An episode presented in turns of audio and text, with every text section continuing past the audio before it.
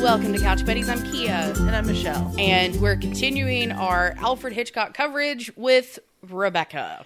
Rebecca's 1940 film stars Laurence Olivier, Joan Fontaine, George Sanders, Judith Anderson, Nigel Bruce. Mm-hmm. Uh, it was obviously directed by Alfred Hitchcock. Uh, it was written by Robert E. Sherwood, who also wrote The Bishop's Wife. Mm-hmm. Joan Harrison, who we discussed last week. Mm-hmm. Uh, the adaptation was by Philip MacDonald, who also wrote Bela Lugosi's The Body Snatchers. Ooh, okay. Uh, and Michael Hogan, who wrote King Solomon's Mines, which was kind of a B B thriller Yeah, From- it's one I've heard from the before times. like it was Yeah. from like the 30s. Uh, it was based on the Daphne du Maurier novel. Uh, uh, it has an IMDb score of 8.1 out of 10, 100% on Rotten Tomatoes. Noise. Uh, I looked up, like I like I, I'm trying to Mm-hmm. do with all of these. I looked up the old ones. The Hollywood Reporter liked it, but thought it was a bit long, Agreed. and the New York Daily Times just loved it. Like, Yeah. just loved it. there are definitely and and I know this is you know chalk this up to me being a modern viewer like watching an Mm-hmm. old movie there were definitely some scenes that I'm like we we could pick this up. Yes. and there were definitely it was just you know just like long establishing shots The, and, I told like- my husband the first hour and a half of this movie takes a really long time. yes. And then the last like 40 minutes just feels like you blinked. It's yeah the last 40 minutes of this movie it's like fucking breakneck yeah. speed. Yeah so so yeah that was that was probably the, that's like the only like minor complaint i have about this movie i think there there were definitely like sections of the movie that I watched at one and a half speed of like you know and because I've seen this movie before. Yeah. It was just like, okay, I'm I know what happens here. She's gonna just kind of she leaves breakfast, she's gonna wander into some rooms. One and a half. Yeah. Because some of that stuff, it's just some of that could have been truncated a little i think Yeah. some of the even the romance in uh Monte Carlo. monte carlo because like there's so many times of her just standing there looking awkward that could be like trimmed Mm-hmm. i get why it's there especially in the house it's there for our discomfort but it could have it could have just been just trimmed Mm-hmm. Yeah. a little and anyway you were going to do something yeah the uh the brief synopsis is a self-conscious woman juggles adjusting to her new role as an aristocrat's wife and avoiding being intimidated by his first wife's spectral presence Eh. Yeah but no, it's more like uh, the spectral presence. But the and there's been three film versions of this. I think. yes So the most recent one we won't discuss. well okay there wa- it's there was there's this film adaptation and then there's been two like mini series adaptations Yes. because the one with um because there was a BBC one. I can't remember who Alright. played Danvers, but in that one, Charles Dance was Maxim, and Emilia Fox was our narrator. And that's one of the more recent. Yeah, that one was done a little while ago because But Emilia Fox is in it, so it's more recent than. yes, Emilia Fox is in it, but it's it's one of those things of like I know like Emilia Fox like I know she's older than she looks. Yeah. And Charles Dance, I'm like, I know he's not as old as he looks. Because, like, Charles Dance has looked 80 for about the past 20 years. like, he really has. Yeah. And, like, and with, like, Emilia Fox, like I said, I know she's a lot older than she actually looks. Yeah. But, um, but yeah, then the mo- the the most recent adaptation was from Netflix last year. Was the with- 2017 movie? Yeah. yeah, with uh, with, Armie Hammer and, Lily like, James and like, Kristin ugh. Scott Thomas. I will say, I'm like, if like doing a remake, I'm like having the like having to recast Danvers. Kristin Scott Thomas is a damn good choice. The woman is always terrifying. and- I don't care what the role is; she is always terrifying. I mean, and the actors in this movie, we talked about Joan Fontaine Last week, yeah, last week, but Laurence Olivier is. I mean, there's an award named after him. So Yes. let's let's just like he is Laurence Olivier. You don't. He's one of the actors. Yes. like like he. and it's uh, you know and thinking about it like in terms of because i realize it's like i just i don't think i've really seen a ton of olivier movies I've seen a few. uh, other because you know just like the man had a hard on for shakespeare Yeah, Henry V. understandable because he you know henry v he did othello he did richard iii you know I watched. God, what's the name of the movie? It's him and Marilyn Monroe. Um, Oh Jesus Christ! Yeah, because it, it's, it's the whole set. It's the whole. it's the setting for my my, My week Week with Marilyn, But yeah. I've actually seen the movie. yeah, so have I. it. It's just it's It's been been, a long yeah. ass time. Yeah, so like the, the, like I've seen a lot of like his like I've seen several a couple of his Shakespeare things, but I mean he's he Yeah. is- like when you think of Laurence Olivier, you're like, oh, this is a serious actor. Yeah, And then you had like George Sanders, who's in a ton of stuff. Oh, my- But the, okay. I forgot who he was. Okay. and the moment his, he opened his mouth, I went, Yes. oh my god, it's Shere Khan. yes, because I I have loved George Sanders like all my life because partly because of Shere Khan in you know the original Disney uh, adaptation of the Jungle Book. yeah, Um, but also because you know he's in he's in All About Eve. yes, He he has a part in that. Um, and then, but the thing that I like grew up with the most, he's in a movie called The Ghost and Mrs. Muir, which is oh, Gene Oh, yeah, yeah, Tierney yeah. and Rex Harrison, and and he plays like because because she's trying to be a writer, and he kind of runs into her like a publisher's office and and she you know he kind of introduces himself or whatever and you come to find out he's a children's author and he doesn't particularly like children I believe it. He probably eats them for breakfast. and so he you know and it's just he just has he just oozes smarm. Yeah, and you know just this aristocratic smarm. And like like with that voice I was like he would like he was like a Cumberbatch prototype like with that voice just absolutely deliciously evil sounding. yes Like he opens his mouth in this movie, and you're like, this dude needs to be punched in the face. Like, like he is. And yeah, he is here to seduce her, and we are not having it. and yeah, and you know, from from what I gather is like, you know, he did kind of get like typecast in like Yeah. villainous parts. But he and like sometimes it wasn't like necessarily just straight up villain. It's just like, you know, the guy you see across the room at a party and you're like, ugh, that guy. Um but yeah, he he did play a lot of he did play a Yeah. lot of Oh, yeah. villainous roles. However, there is and and Hitchcock used him on several occasions and he has this like velvety voice. Yes, and he um but yeah, he there's there's one Hitchcock movie where he plays where he plays the protagonist. He's the good guy in the movie and I'm like I was unaware of this. I must find this movie. um, But yeah, well, like my brain, because like I grew up on the Jungle Book more Yeah. than more than those type of movies, and so like he opens his mouth, and my my brain just hard flashes to like a tiger in the jungle prowling for his Oh, yeah. prey, and I'm like, oh, and he is a tiger in the jungle prowling for his prey Yeah. in part of this movie. So when he's introduced in this movie, but yeah, and then then of course you have Judith Anderson, who is phenomenally creepy as Miss Danvers. I was of the trivia The moment though he called her Danny, oh, my Oh, yeah. brain like almost shuts down because I'd forgotten I, about it's that part. one of my favorite things like in the it's such a little thing. yeah. The but, fact like, that he and that he and Rebecca called called her Dandy. Danvers Yeah, Danny. Called her Danny.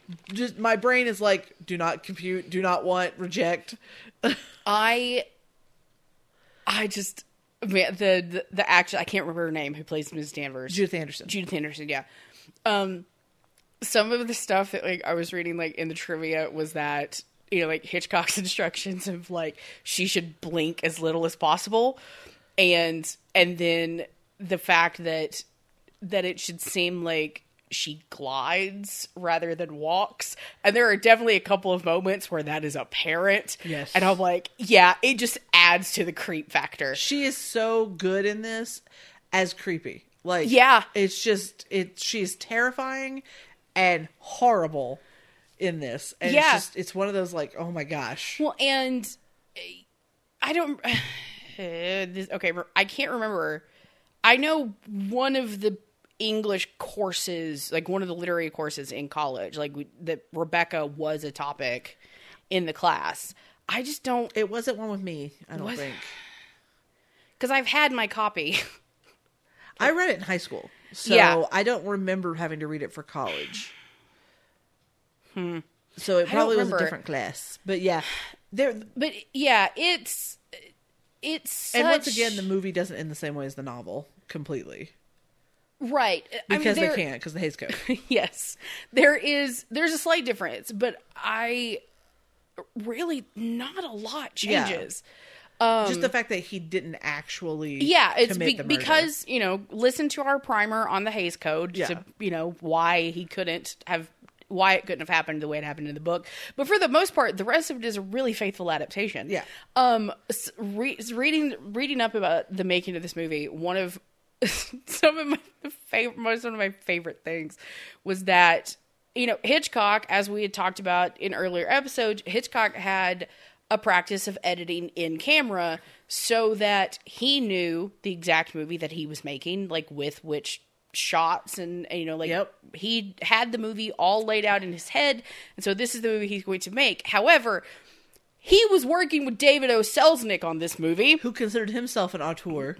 Yes Like, he he was the one who made the movie, not the director. Yes. And so like so there was a lot of back and forth with with Hitchcock and O. Selznick and one of my favorite things was that O. Selznick wanted like at the end of the movie, you know, like in you know, when the house is burning and, and all of this, like to see like a faint R in the smoke or whatever. And Hitchcock thought it was the most unsubtle, dumbest fucking thing he'd ever heard. But he he acquiesced a bit with the like final shot Yeah. that we get instead.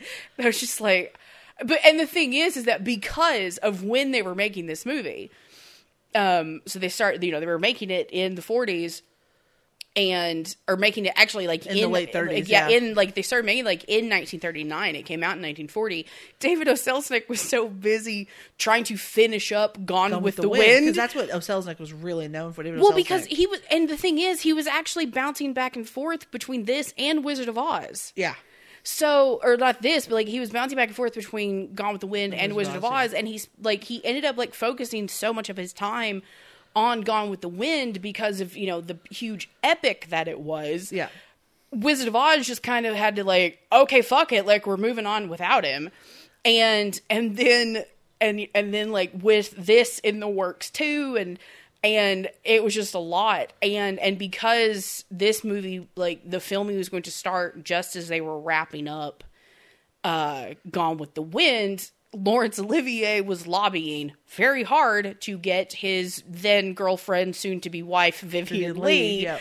cast in the role of the second Mrs. De Winter. But I love Vivien Leigh.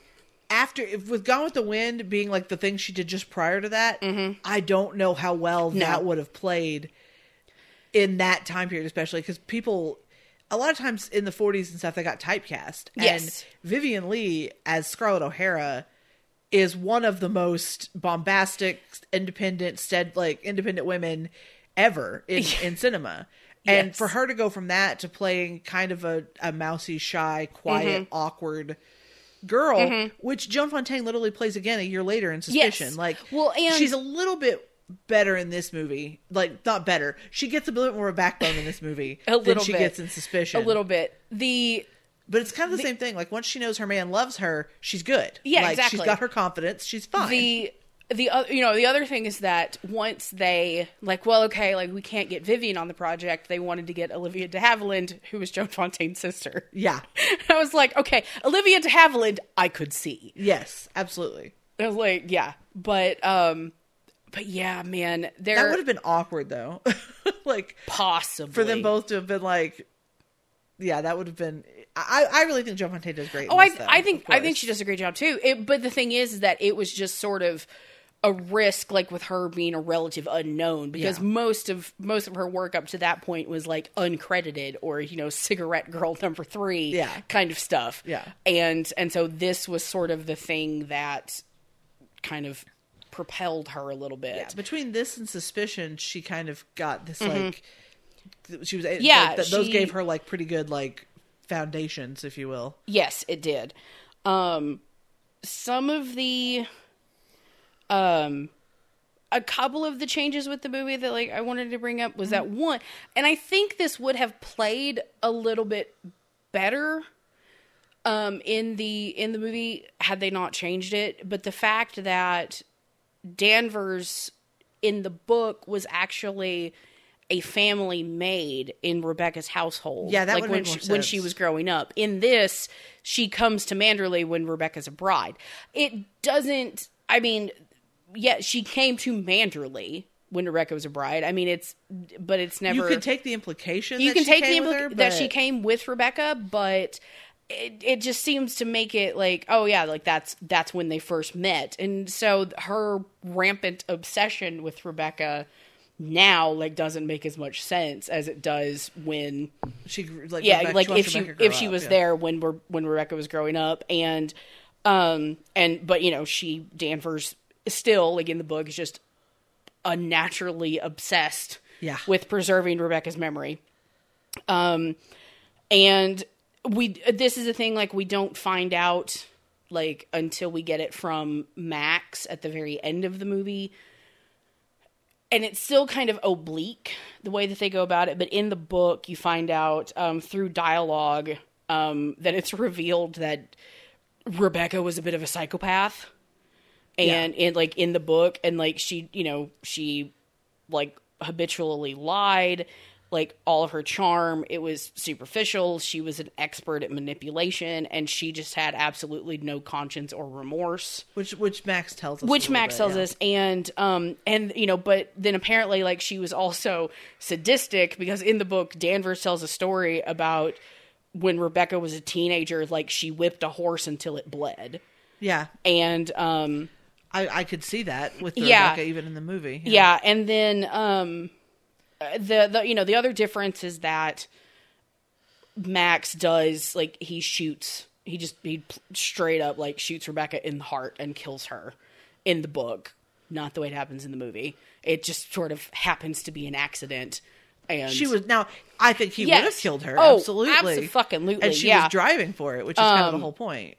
and um and and that you know yeah he was he was in a rage like when he shot her um and that the other thing in the book is that because like we have to make it like in the book there can be absolutely no doubt whatsoever we're told in the movie you know that rebecca the reason she came to london was to see a doctor um, thinking that she was pregnant.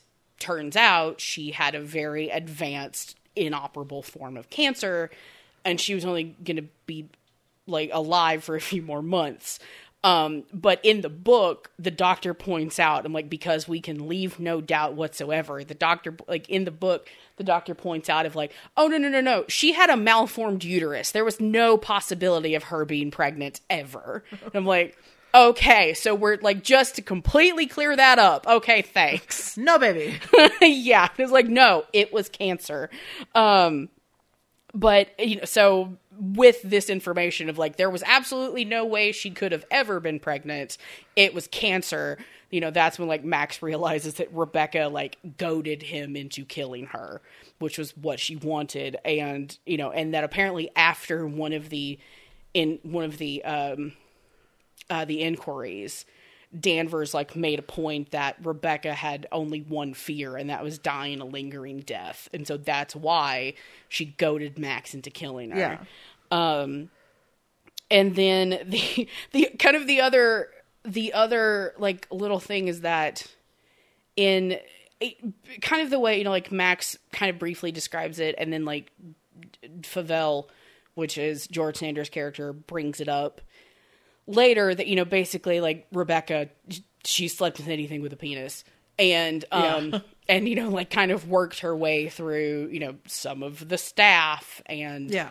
and various things but apparently in the book and I'd forgotten this was that um Max's brother-in-law was one of her victims like she slept with Max's brother-in-law uh, Giles played Yeah. by Nigel, Nigel Bruce. Bruce. yeah um but the uh um one thing like i was this is just a completely like random bit of nonsense but one of the things that is just so iconic about the book is just that opening line of you Yep. know last night i dreamt i dreamt i went to manderley again and i had watched an episode of qi Well, this is from several years ago but they somehow like the the topic of conversation in the episode was they were talking about the book like moby dick.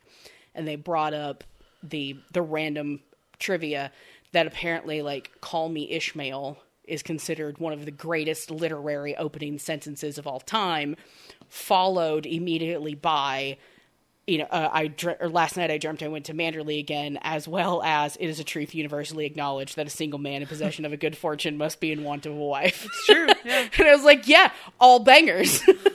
I'm like, I hate Moby Dick with a passion, but call me Ishmael. It's a banger of an opening. yeah. The other thing we have to mention when we talk about this movie is the fact that the protagonist never has a name. yes, yes, in the yes. book or in the film, she's never given a name. She's She- Mrs. De Winter. And that's it. Like we Yeah, never have she- a first name. So you and I, as we're talking about her, are going to say she a lot. she yeah and i in my notes i and because this is kind of a hangover from the book i just refer to ha- her as the narrator yeah, so if i say the narrator that's who i'm talking about i'm talking about our protagonist yeah, um, because yeah because the the entire you know the entire book is from her, perspective, perspective, it's all in like first person perspective from her point of view and and so at times you know she's only referred to as you know some people call her the second mrs de winter yeah. um she is you know just mrs de winter to some people max only ever calls her you know my wife my dear Darling. darling so forth and so on And then Mrs. Uh, Van Hopper calls her child. Yes. And the in I would like in the book the only thing the only allusion to her name is that she's announced at a party. And she there's something about like her name being like oh you know they actually spelled my name correctly or they pronounced my name correctly. So basically like every you know just you know literary academics like um, have like come to the agreement of like okay so either her name is like it's strangely spelled or like it's you know it's an uncommon name or it's perhaps a name foreign to you know england Yeah. you know like it's a quote unquote exotic Yeah. kind of name and i was like i just i still want to know more and i'm like I was like, this book has been out since 1938. I'm like, surely, surely we've come to some other conclusion.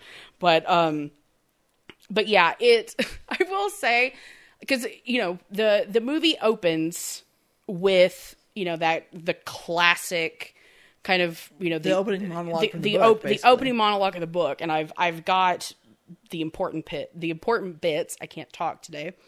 I've got the the important bits. I will say, like, I take slight issue with Joan Fontaine's delivery of certain things because sometimes, like, some things are just so overly exaggerated, and other times it's like she's talking in monotone. Yeah. because it's just like, and just it's at times like the way that she's kind of reading this monologue is just like.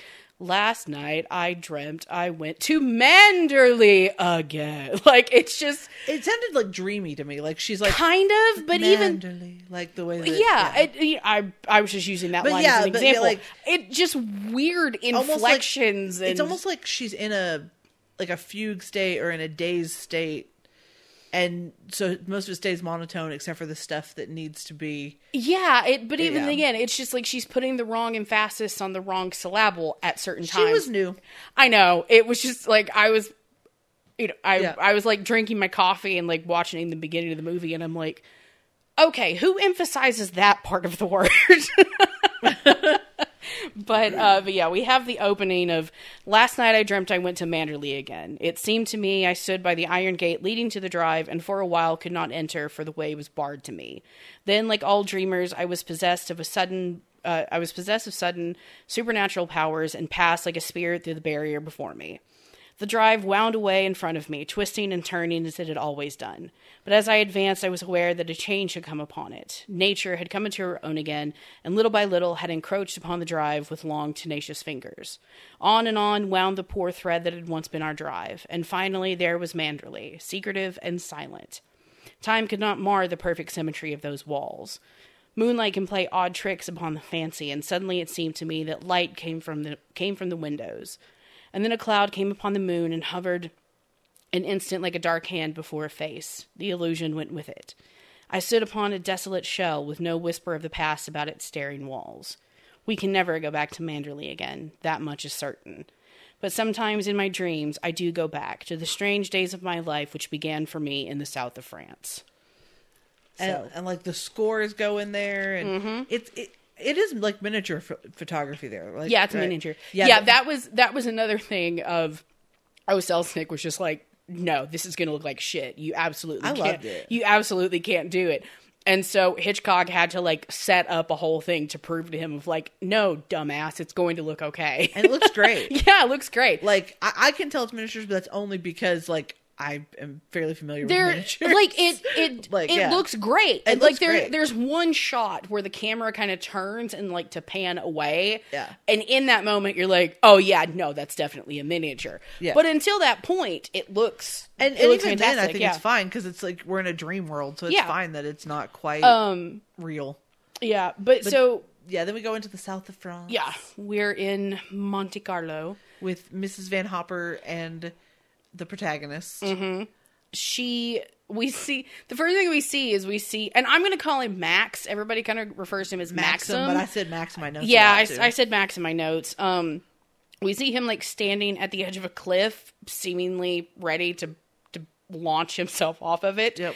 and when our narrator our protagonist steps like she stops him and you know just kind of shouts like no wait like don't and and he just and then she's kind of like he he just whirls on her and he just seems so angry. And so she's just kind of staring at him of like oh shit what did i do? And and so he then he just he like yells at her you know for staring at him and like shouting at him. And so she's like okay. And because she the the best way to describe her especially at the beginning of the movie is like she is just such like a timid like rabbit of a character Yes. and so she just she runs like she runs away and and then the next thing we see is is our protagonist she is with Mrs. Van Hopper. with Mrs. Van Harper with Mrs. Van Hopper, who is a very established, like aristocratic lady, Socialite, yeah. socialite, and um, and she's um, she's like uh, the Mrs. Van Hopper, like she's just kind of moaning about like, oh, this is the last time I ever come to Monte Carlo in the off season because there's nobody worth knowing here. And just as she's moaning about that, Max de Winter walks in, and she's like, "Oh, yay! Like somebody famous, you know, kind, of, kind of somebody of my she, stature." she invites him to have a cup of tea. He's like, "No, no, you must have a cup of tea with me." Like he, at Yeah. first, is very polite, and then yeah, he um Miss Van Hopper's a lot. To be fair, yes. she's the biggest busybody gossip, mm-hmm. and she's a lot as a person. And Mm-hmm. he is a very solitary person, especially as we find Well, out since the- Rebecca died. Yeah, Mrs. Van Hopper, like, you know, she you know, that's when like she tells our protagonist like like oh you know fetch that waiter and you know tell him to get you another cup like to get us some more coffees and that's when max is like no no no no no you're having coffee with me Mm-hmm. and he kind of hails a waiter and orders coffees or whatever He's And- immediately protective of her. Yes, and and so, um, the you know, the, the Mrs. Van Hopper, like you know, she's talking about you know, oh, you know, like you must be enjoying blah blah blah casino here in Monte Carlo, and he tells her, you know, that sort of thing stopped amusing him years ago, and um. And so, like, and then he, you know, he turns to our protagonist and he asks, you know, oh, well, how do you like Monte Carlo? And she says, to her, it seems a bit artificial. And then Mrs. Van Hopper shuts her up and is like, "How dare you speak?" Like, well, of. it's she tells her it's like she basically says to Max, like, you have to forgive her. You know, like she's very spoiled, and she's and then kind of side eyeing our protagonist. You know, she says, you know, most girls would give their eyes for a chance to see Monte Carlo, and Max just kind of quips like, well, wouldn't that defeat the purpose? And like our our protagonist kind of smiles. And you know, it's like while like Mrs. Van Hopper is just kind of rambling, he's looking yeah. at at the protagonist and um and kind of taking her in. And then you know um i can't i can't remember the the uh the context behind it but mrs van hopper is saying something about him having you know something about his valet. And and max says oh i i don't have one like i don't have a valet and and she's like oh well like surely like you must you must need some assistance and so she offers the Well, protagonist his he makes a quip of, "Do you want to come unpack my bags for me?" oh yeah And she's That's like, what it was. but actually, you should go help him and do everything he needs while you're here. Yeah, so she she offers the services of of the protagonist to Who's a paid companion. yeah her, we we find like- yeah. we find that out a little bit later, and It's kind of um, obvious, though, like, Yeah, from their behavior toward each other. um, but you know, but then Max, you know, Max, you know, he he to them he's you know quoting the old adage of you know he who travels alone travels fastest, and then he's like, uh, yep, okay, bye, and just he like he fucks off, and um, and then that when we Van Hopper and and the protagonist they they retire for the night and Van Hopper is still just like rambling She's like, about how dare you put yourself forward like that with Mr. De Winter? Yeah. like you're you're lucky that da da da. But don't ever do something like that again. Mm-hmm. You probably embarrassed him. That's probably why he ran off. Yeah. And It's like he asked her a question. Miss Van Hopper's clueless. Like she Yes. is one of the most clueless characters at first. yes.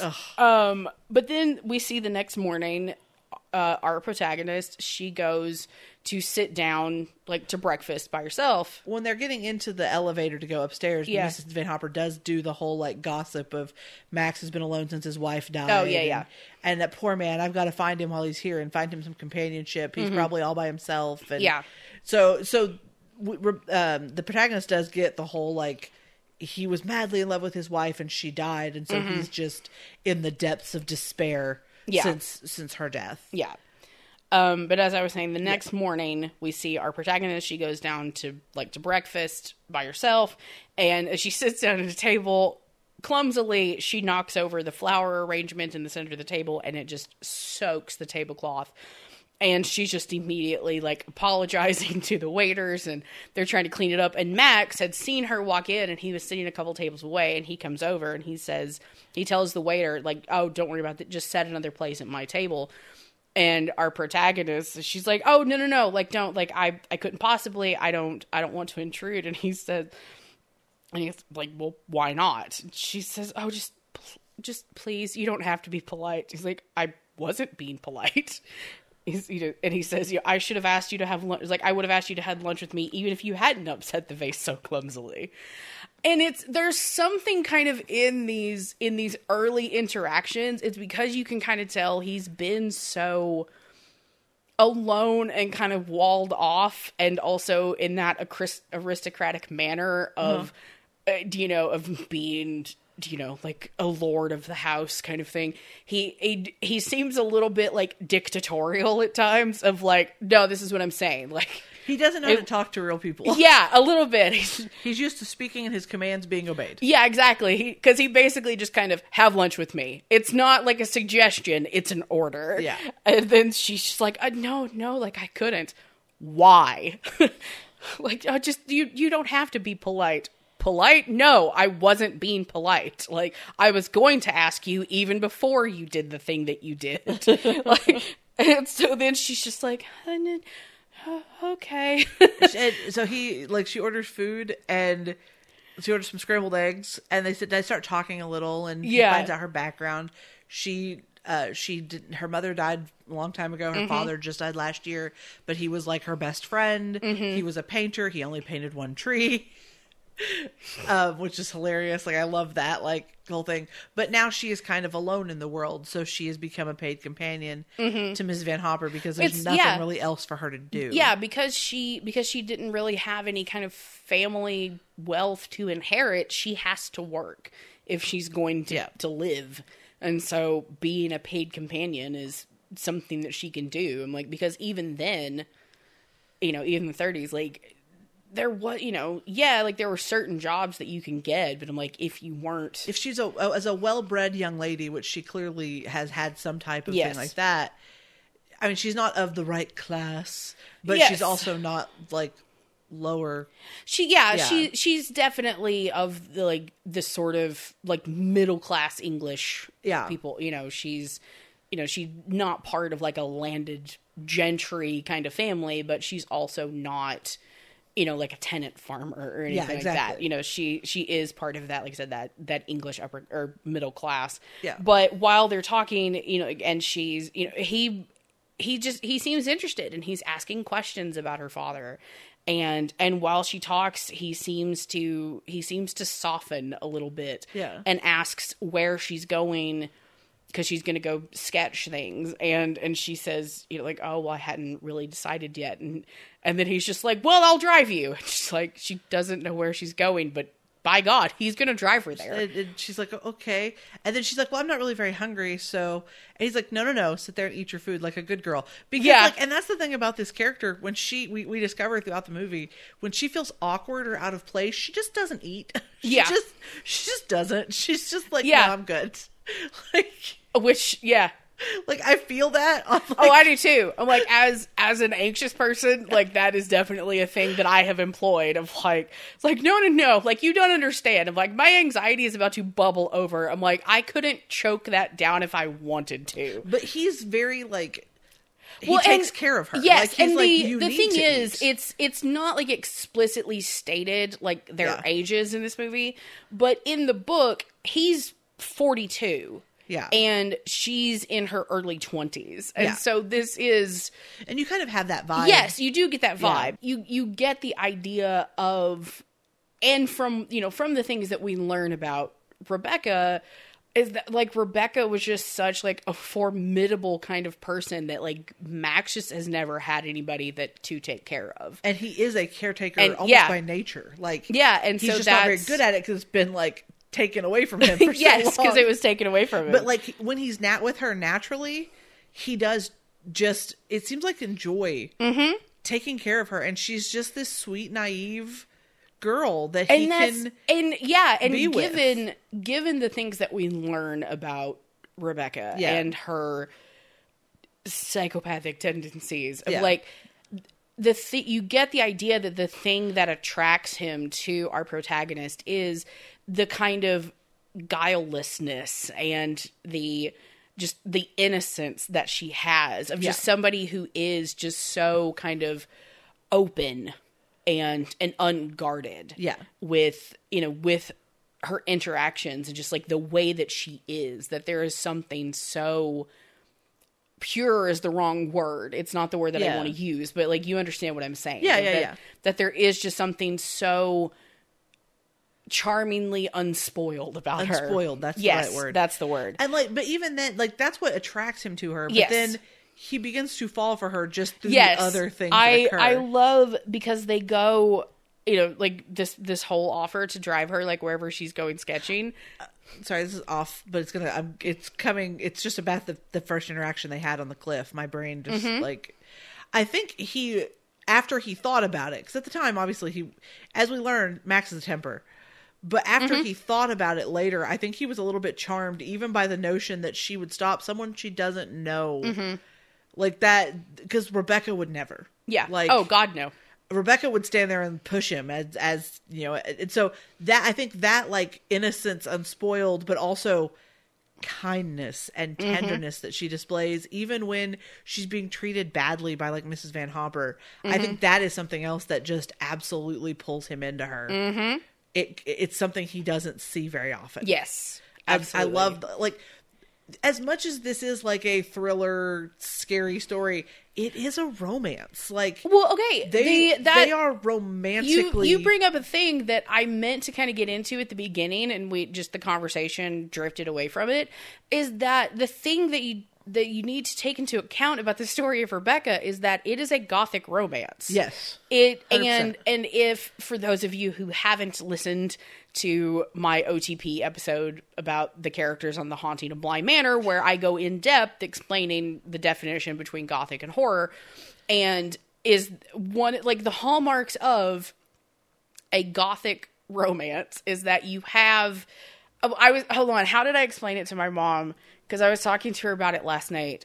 Was that you have you that you have you know a you have like a young kind of naive woman like a, a young kind of naive protagonist who uh, like encounters you know like who encounters like a somewhat older gentleman with secrets yeah and like and then there's you know there is a um you know like a creepy old house involved and a like there's always like a mystery within that house that has to be discovered Yes. and you know Usually a scary housekeeper too. you yes and usually like a scary housekeeper and so like, i had because i was looking at uh, joan fontaine's imdb because mom and i were talking about this movie and i and we were both in agreement that neither one of us had really seen much of joan fontaine's work. Yeah. and and I and so i was looking through imdb while i was on the phone with my mom and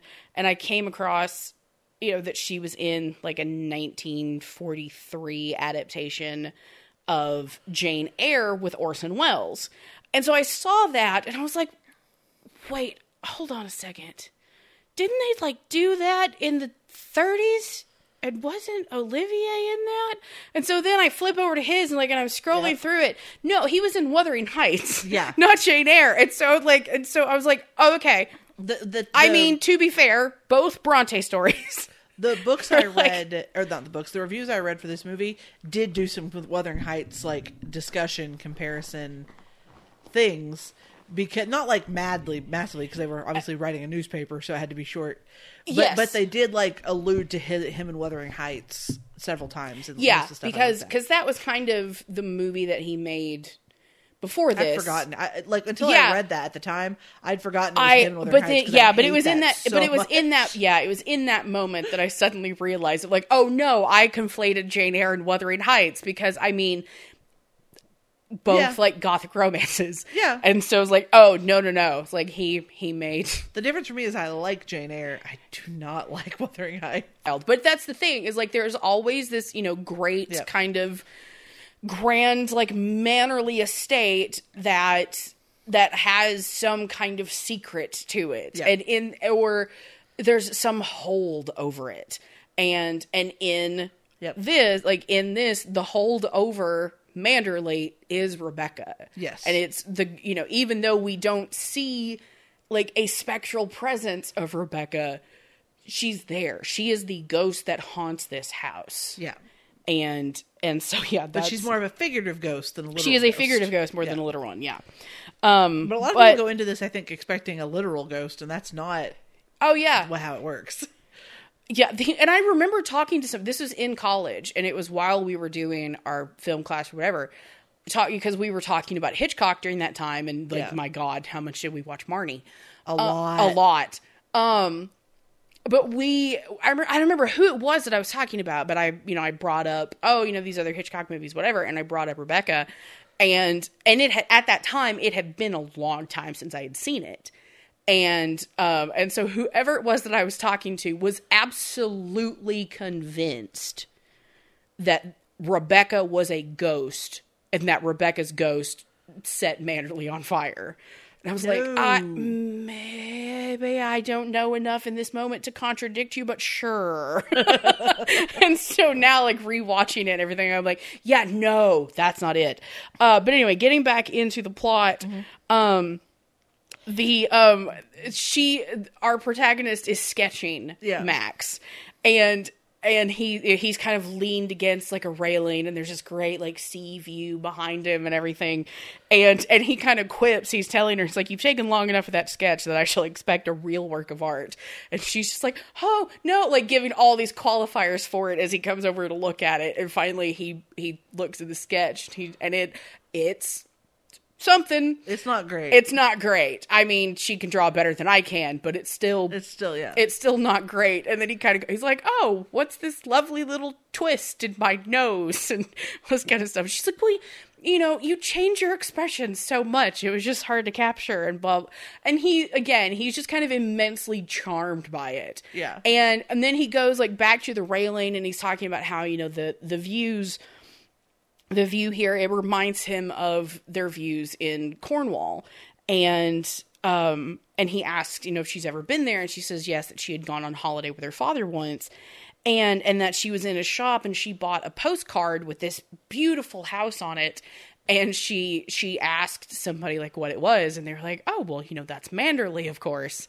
And um and so she starts babbling. she starts babbling, you know, and she's talking about Manderley, and he starts getting this kind of moody, far away look as she just keeps rambling. And then she starts trying to make small talk. Like the weather here's lovely. I go swimming all the time. and Uh, like have you know you, Pity you- someone drowned last year.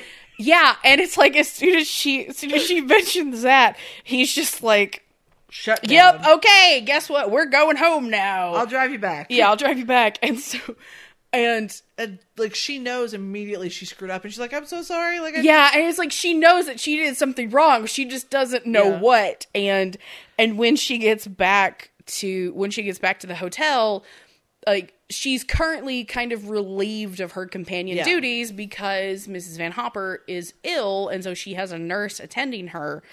And and when when she comes back, uh, when she comes back to the hotel, um, you know, Mrs. Van Hopper is explaining to this nurse, you know, like, oh yes, she knows like she knows Max very very well and and then starts talking about his wife, the beautiful Rebecca who drowned while sailing near Manderley and it just you see the you, face palm. you that see her like do.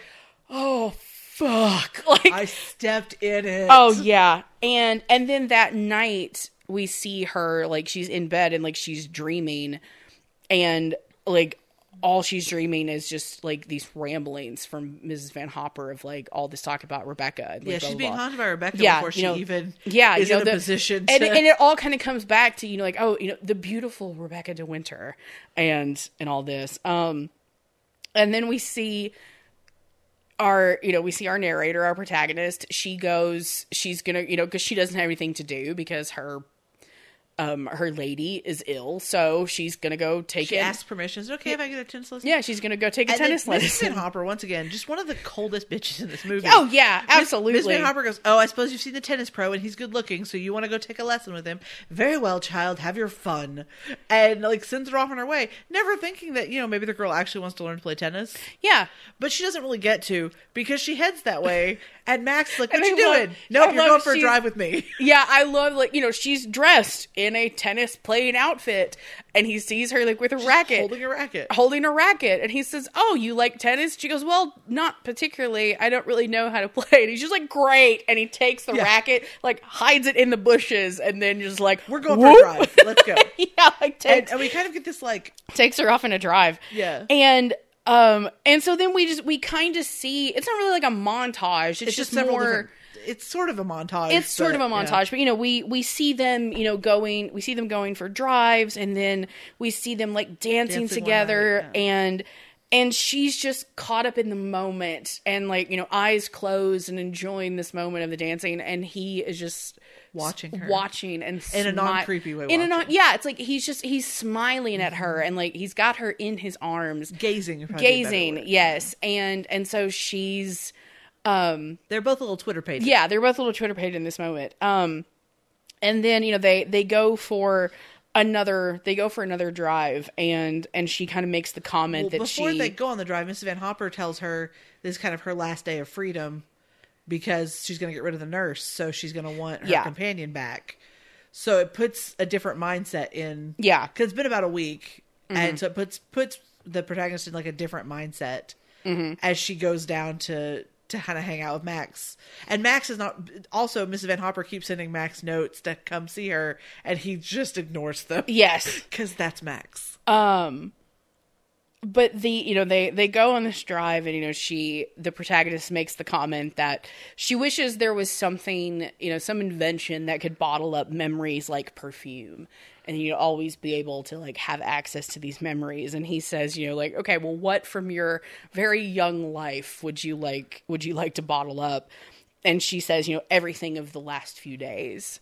You know, these last few days that they've spent together. And he and he says, you know, well, it's like the thing is, is that sometimes those bottles have little demons that pop out and make you remember things you desperately want to forget. And it's just because now he's you know he's put a damper on the conversation. And so she just kind of okay and like awkwardly kind of starts chewing her nails and he he chides her for it. Because again it's like she's very young and she still does some of these very childish things like biting her nails. And he that was not Kia just came for me. that was not a Kia dunk just came for me. That was not a dunk on you. It's it's legitimately it's the way that she's It's doing she's it. doing it, it's yeah. the way that she's doing it. Because I bite my nails all the time. For those of you who don't know, it was just I just couldn't help it. Kia. the words were literally coming out of my mouth and it was like before I finished the sentence, I was like, "Oh no." like I was not dunking on Michelle. Oh, it's fine. It's fine. Um, but um, you know, he like he tells her to like you know stop biting her nails, and then she kind of. She just has this moment of like, uh, like I wish, you know, just it's very, you know, like I wish I were 30, 30, like 30, 35, Yeah, like I wish I, were- no, it's just, it, it's a Yeah. very like 13 going on 30 Yeah. moment of like, I, you know, like I wish I were 30, flirty and thriving, thriving. It's like I wish I were 35 and wearing a dark, Yeah. a black dress with pearls. Yeah, and like she, yeah, she wishes that she were a woman of thirty six, dressed in black satin and pearls. And he laughs, and he's like, "It's like no, like you wouldn't be here with me if you were." and and so like while they're while they're having um while they're out, she asks him. She says. Uh, you know, would you please tell me, Mr. De Winter, why you've spent all this time with me? It's obvious you want to be kind, but why do you choose me for your charity? And he tells her, I He asked pulls you the car to a stop first. yeah, and he Like, pull he pulls the no, car. No, no, we need pull, to talk. Yeah, pull pull the car over. Um, he says, "I asked you to come out with me because I wanted your company.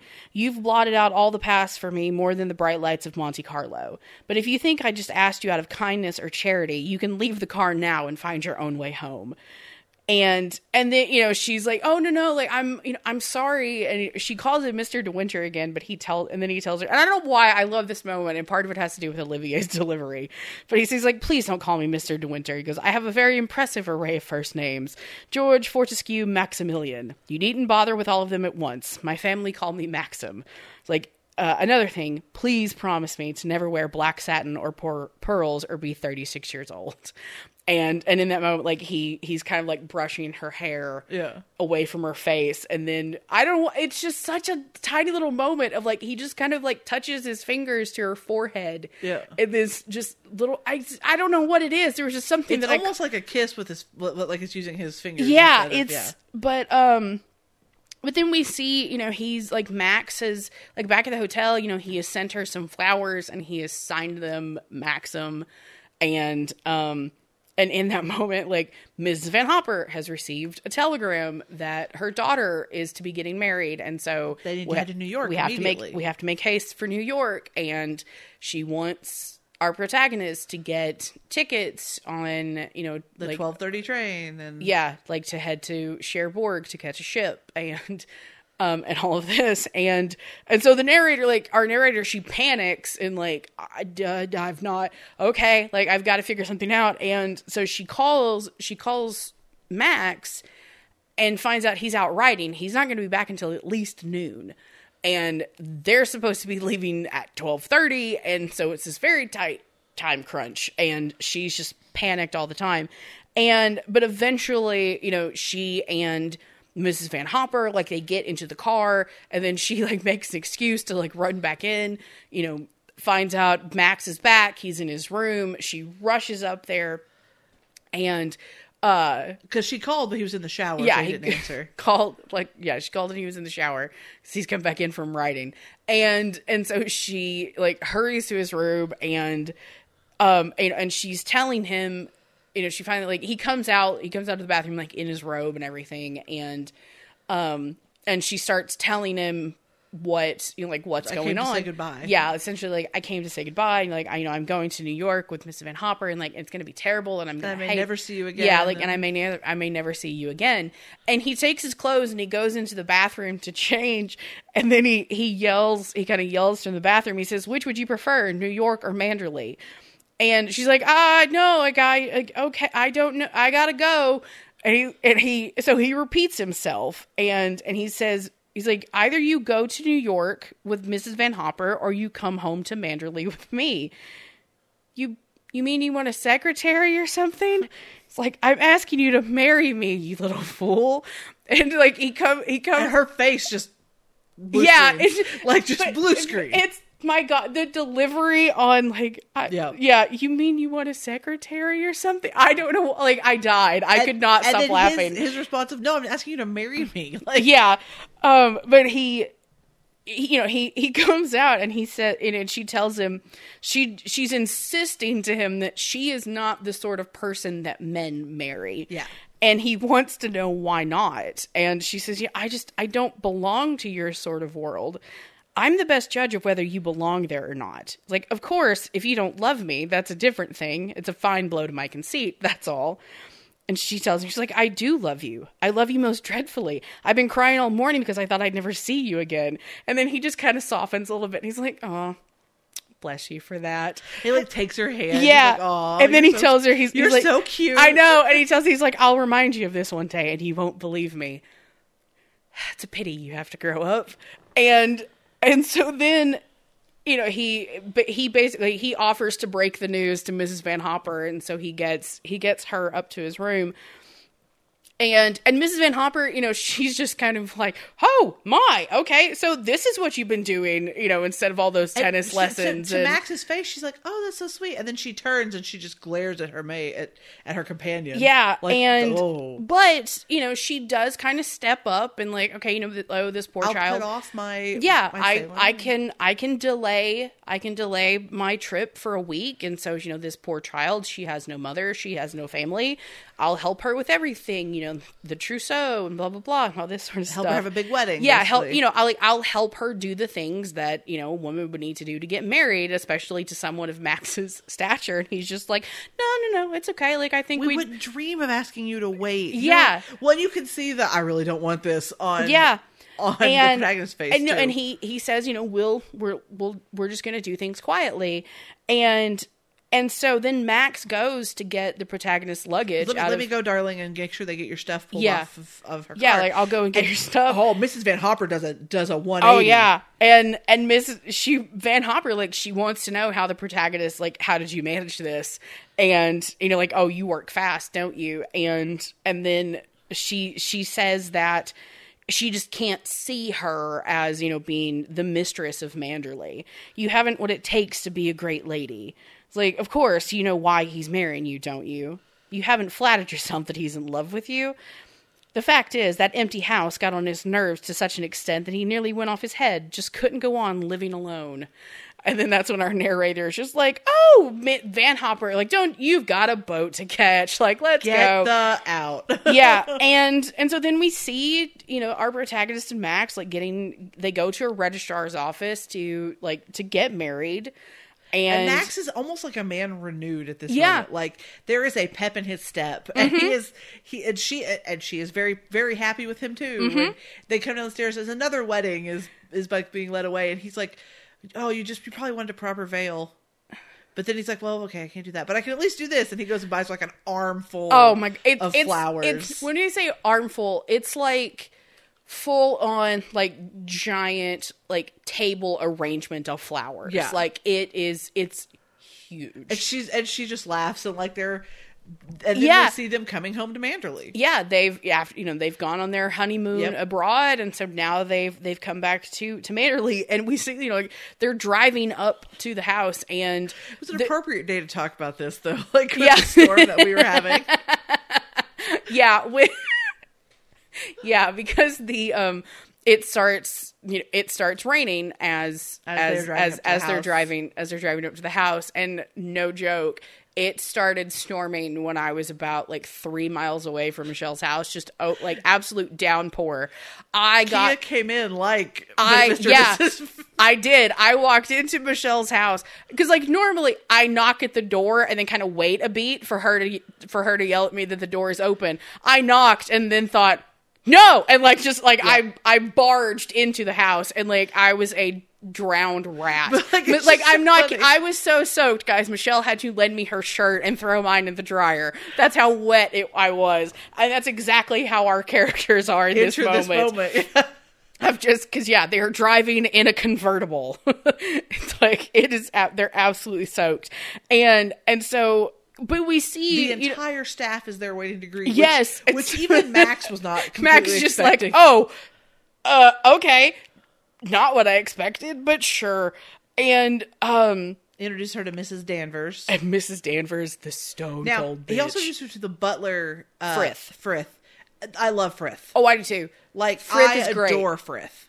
and it's clear like early on that Frith does like the new Mrs. De Winter as well. Yeah. but Mrs. Danvers ice cold. Like Yeah. And and then we see, you know, Danvers like she takes um she takes Mrs. De Winter, she takes her up to you know, their Their new- bedroom. Their takes her up to the bedroom and um and and like one of the maids has helped her has helped like change clothes has helped her change. off. Yeah, and and Danvers tells our protagonist that you know, oh, this is Alice. You know, she's she's a parlor maid. Um, she'll look after you until your own until your lady's maid arrives. She's like, I do, I, I, I don't have a I don't have one. Alice can do fine. Well, Alice is needed on the floor, so that's not going to work. Yeah, and you know, tell she's like, um, and you know, then Danvers starts in on you know, well, you know, I I hope this room has been decorated to your liking, and and she's like, well, I I don't exactly know what it looked like before, so maybe you'll describe it to me, and and so Danvers explains to her, you know, well, this room This was never of the house, Yeah, even. like th- yeah, this room it was never really used much, and like Yeah. it's even the, like this entire wing, the the east wing, we never really used it. Um, just for guests. yeah, it's like it wasn't used much before. It's like you know, Mister De Winter's rooms were elsewhere, so he never used the east wing because it doesn't have a sea view like the west wing does, and and then you know our protagonist she says something to the effect of like oh you you must have been here quite a while. And that's when she says you know she came to manderley when rebecca was a bride. Um and you know our protagonist is just you know she's saying she hopes that she and Danvers can become friends and everything because she really wants to like she wants to make a go of it. She wants to be successful in her in And her new position. She's like, I and admit that I know nothing about managing a house, so I'm Yeah. really going to rely on you. and you know and the other you know but m- above anything like she wants to make Max happy. And so, you know, she's saying she'll kind of defer to to Danvers to like until like she starts to you know to get, until she starts to get the hang of things. Yeah. You know, but you know, she wants Danvers help. And and Danvers mentions, you know, oh, well, you know, uh, how she's run everything in the house since since Rebecca's death and you know, well, Maxim hasn't complained. So, um but then as they head out they head out of, of this room and and danvers then points out rebecca's old quarters and says you know they were the most beautiful room in the house and they they looked over the lawns and out to the sea and But like, it's not even just that like Danvers and she are walking down the thing. Danvers opens the door like she's expecting her to leave. Rebecca has not said she Oh, yeah. wants, or not Rebecca. Sorry, the protagonist has not said she wants to mm-hmm. go anywhere. Danvers opens the door and she's like, "Oh, I guess I'll go downstairs." Yeah. and she walks out the door and Danvers like creepy follows her behind. it's it's that gliding yeah yeah. And then we come to the Rebecca, yeah, the room. She- but it's just like all the all the moments leading up to this Yeah. is is she's so leading her. it's yeah and it, it's it's almost hard to explain like you just you kind of Yeah. need to see it but but then we see you know at dinner um our protagonist like the napkin the napkin at her place setting it has rebecca's monogram on it Which you know you might want to get rid of those. Just a thought. I mean, Danvers probably wouldn't like it, but yes you might. That might be something And- Mm-hmm. that the husband might have noticed. Just saying. Because Um, I I adore I do adore Max. However, yeah he is a little bit of a 1940s man in that he is totally clueless to the running of the house. yes like And- and not just the running of the house, but like the way that like women work, like people yeah work. and but at the same you know like, and i can Yeah. i can see him not like not ordering anything different to be done in this year since Yeah, rebecca's yeah. death just because of like because she was so beloved in the county Yeah, yeah, of like yeah like you can't just like burn was, down her rooms and stuff. yeah it's like you can't just you know throw all of her shit in the lawn and start a bonfire Well, his own guilt is so heavy. too. exactly and um but then you know we have we see um our protagonist she meets crawley who is the the estate agent I love Crawley. I do too. He's great. um but you know and then like max comes in you know because he and crawley like you know max has been gone for quite a while so there are things on the estate that need to be taken care of so they're going to be busy but as he's kind of leaving you know max This is like the next morning. Like yeah, this is the next morning. Um, Max tells our protagonist, you know, his sister and her husband are going to become are going to be coming by for lunch. Beatrice. But- yes, but I love that like as he as like as he's about to leave, he tells her he's like, "Don't worry, darling, I'll be back in time to protect you from them." And um, because you know, because he's saying something about it's like, oh, you know, like my sister, you know, Beatrice, like she probably would like she probably wants to come and like size you up, and like, Way to panic your wife a little bit more. oh yeah, yeah, exactly. But yeah, so she And- like, and she sits down to eat, but like the butlers come in as she's sitting down, and she's like, "Oh, I'm not hungry." All of a sudden, he goes, and the butler's like, well, "Well, don't forget." she yeah, Yeah. she well even like she goes over like to the buffet and kind of like opens a couple of lids on things and is like I just, no I can't and and puts you know leaves the food alone and like pours herself a cup of tea or like some coffee or something She's and got then- like some bread. yeah, and goes like over to the dining room table to kind of sit down and have her tea. And and then that's when Frith comes in and she's just like, oh, okay, apparently I shouldn't be here. Yeah. And and it's just because she's still just so awkward because Yeah. she doesn't know the rules and and everything. And that's when um And I don't She- think like it, Frith is not trying to be like that. he's Frith not. Just he's used to doing things. Like he has no problem with her being there. And typically, you know, the butler would be in the room when the person was eating. Yeah. like, that's that's a pretty typical. Mm-hmm. But she doesn't hasn't experienced no, that. she doesn't know. So yeah, she like panics and gets up to leave, and he's like, Yeah, "Don't she- forget your newspaper." And he Yeah. actually follows her out of the room, and, and she she kind of starts wandering aimlessly and around she winds up in the library. yeah she she steps into the library and like the windows are open and it's freezing in there and that's you know frith tells her like okay we don't normally light the fire in here until the afternoon it's like But- but but but you know but if you'd want it and she's like oh no no like it's it's fine like don't go any trouble you know and then he he tells her he's like well the late Mrs. De Winter, she usually did her her telephoning and correspondence in the morning room and there's a fire lit in there if you you know if you would Yeah. prefer that and so she's just like oh, okay great like as Where's long as the morning room again? yeah like where where is the morning room And so he like kind of like lovingly she- smiles, like, And, like- like a doddering grandpa. He's like, Yeah. it's just over there. It's okay." and and he and like the room is just still like completely set up just as Rebecca a- left as- it. exactly as She Rebecca is left it Literally stamped on this place because all of the like address books have big R's on them, everything has All that her, kind of her stuff. monogram on it yeah and and uh, you can see how intimidated yeah that the protagonist is. Joan Fontaine does such a great job. Oh, at- she at, does. like And balancing that. like I appreciated like just how like mousy and timid and anxious she is during these scenes because I'm like that that's my life. Out of like like oh no no like I'm not I don't want to upset the status quo. I'm like I will just stay back here. I'm fine. Like But then, like, Like- she ends up knocking this Cupid off well the f- well because first she's looking through the different books. yeah well Rebecca's. before we get to the cupid the phone on the desk rings Right. and and she she picks she picks up the phone and apparently the caller asks for mrs de winter and she goes uh no mrs de winter died a year ago she's not here thanks bye and like hangs up the phone and then immediately realizes oh fuck i'm mrs de winter like because she's been in this like servant role for so long. yeah long. she has and it would just be weird. And then Danvers comes in just as that. Dan, yeah. Danvers comes in and tells her, "Is like, okay, that's the house telephone. That's It was o- probably the gardener wanting instructions on what to do. Yeah, and, like- and she sounds so like droll and almost annoyed Mm-hmm. with the protagonist. and and then and then Danvers hands her the lunch menu to approve.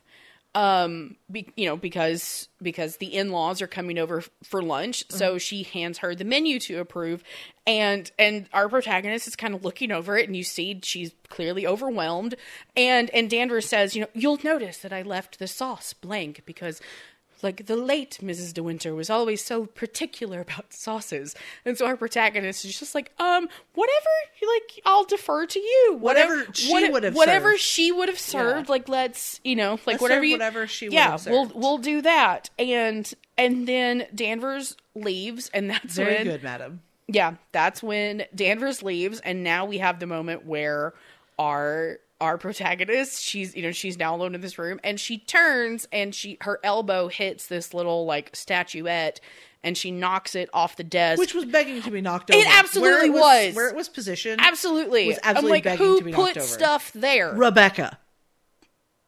Yeah. or Danvers to set her up. I Dan- could also see I, that. I would believe it was Danvers, yeah. But yeah, so and it she knocks it like, over, three or four and pieces, it, yeah. it breaks into several pieces, and um, and again, like proving like this moment of you know like anxiety and child childishness. She grabs the pieces, shoves them into the very back of a drawer, and then like piles pieces of paper over Yeah. over like the to hide it. stuff. Yeah. Um, and then you know her her in laws arrive, and we see her kind of like hiding behind like a column in the house, or like kind of hiding behind a wall because Max isn't there yet. She's not going to face these people by herself. but then she ultimately like they, get But taken yeah. to yeah. But She ultimately does. she does. She she kind of she, She finds eavesdrop at the door for a second. she does eavesdrop at the door, and and then Nigel she says she's a chorus girl from France. It's like, where did you get the idea that she was a chorus girl? Well, he picked her up in the south of France. What else would she be? And, you could just see like Beatrice is just like my husband. Yeah, and and so they, but she does. The protagonist, like she does come in, and so you know the in laws, they they introduce themselves and yeah. and and everything, and and so then they ask how she's how she's getting along with Danvers, and she very tactfully like kind of makes the comment of, you know, well she's like unlike anybody I've encountered before or something like that, and I love. Giles, the Yeah. brother-in-law, just like scares you, doesn't she? just like Bloody well scares him for sure. Oh God, yeah. It's just like you get the idea that like everybody in Cornwall is fucking terrified of Danvers. He's not. Oh no, B B gives no fucks, and that's what I love about B. But but she Um, sends but, but- Beatrice sends Giles out. She's like, does. like, go away, darling. No one wants you here. Yeah. Like, so he leaves. He goes, I guess I'll go find. I'll, I'll go Yeah, find and- uh, Mr. Winter at Max. And but Be and Beatrice is like, you don't have any reason to be scared of Miss Danvers. Like, But she likely resents you because, Because she, she loved adored. she's she, because she adored Rebecca, and then at lunch. Um, I love this moment too because I love Nigel Bruce. I love the the succession of Nigel Bruce playing characters who can't keep their foot out of their mouth. Yep. because Yep, that's what he does. Because you know they're now at lunch with Max and and you know so the in-laws they're asking Yeah. the protagonist you know like some you know some of her hobbies and like you know oh well you know do you do you ride you know side saddle or astride and she's like I don't I don't ride at all I'm afraid and he's like oh well you know you're gonna have to learn because you know down here everybody rides and you know it's like what about you know gardening and like all these sort of things and um and then they um, Dancing. Do you you know, like- like what about dancing? And she's like, oh, I, you know, I I love dancing. I'm terrible at it, but I love it. And, you know, and Max kind of tells him, like, well, you know, she she likes to sketch and things like that. And so then they talk about that, and then Giles says, Giles says something. He's like, oh, well, what about sailing? and like literally, boats. yeah, do you like boats? Do you like sailing? She's like, she's like, no. He's like, oh, that's good. And then he just And then immediately, like, suddenly real- like- drops his fork and covers. He's literally he just goes, oh, because the room freezes. And like everybody kind of like looks he at Max got in and so much trouble. Oh, when he, he, got did. home. Oh my god! Just the entire drive home. B Like, B is going to rip into him. Yeah, I and wish it's we just in- seen it. You know, in in that moment of just you know, like you just like Max is so uncomfortable.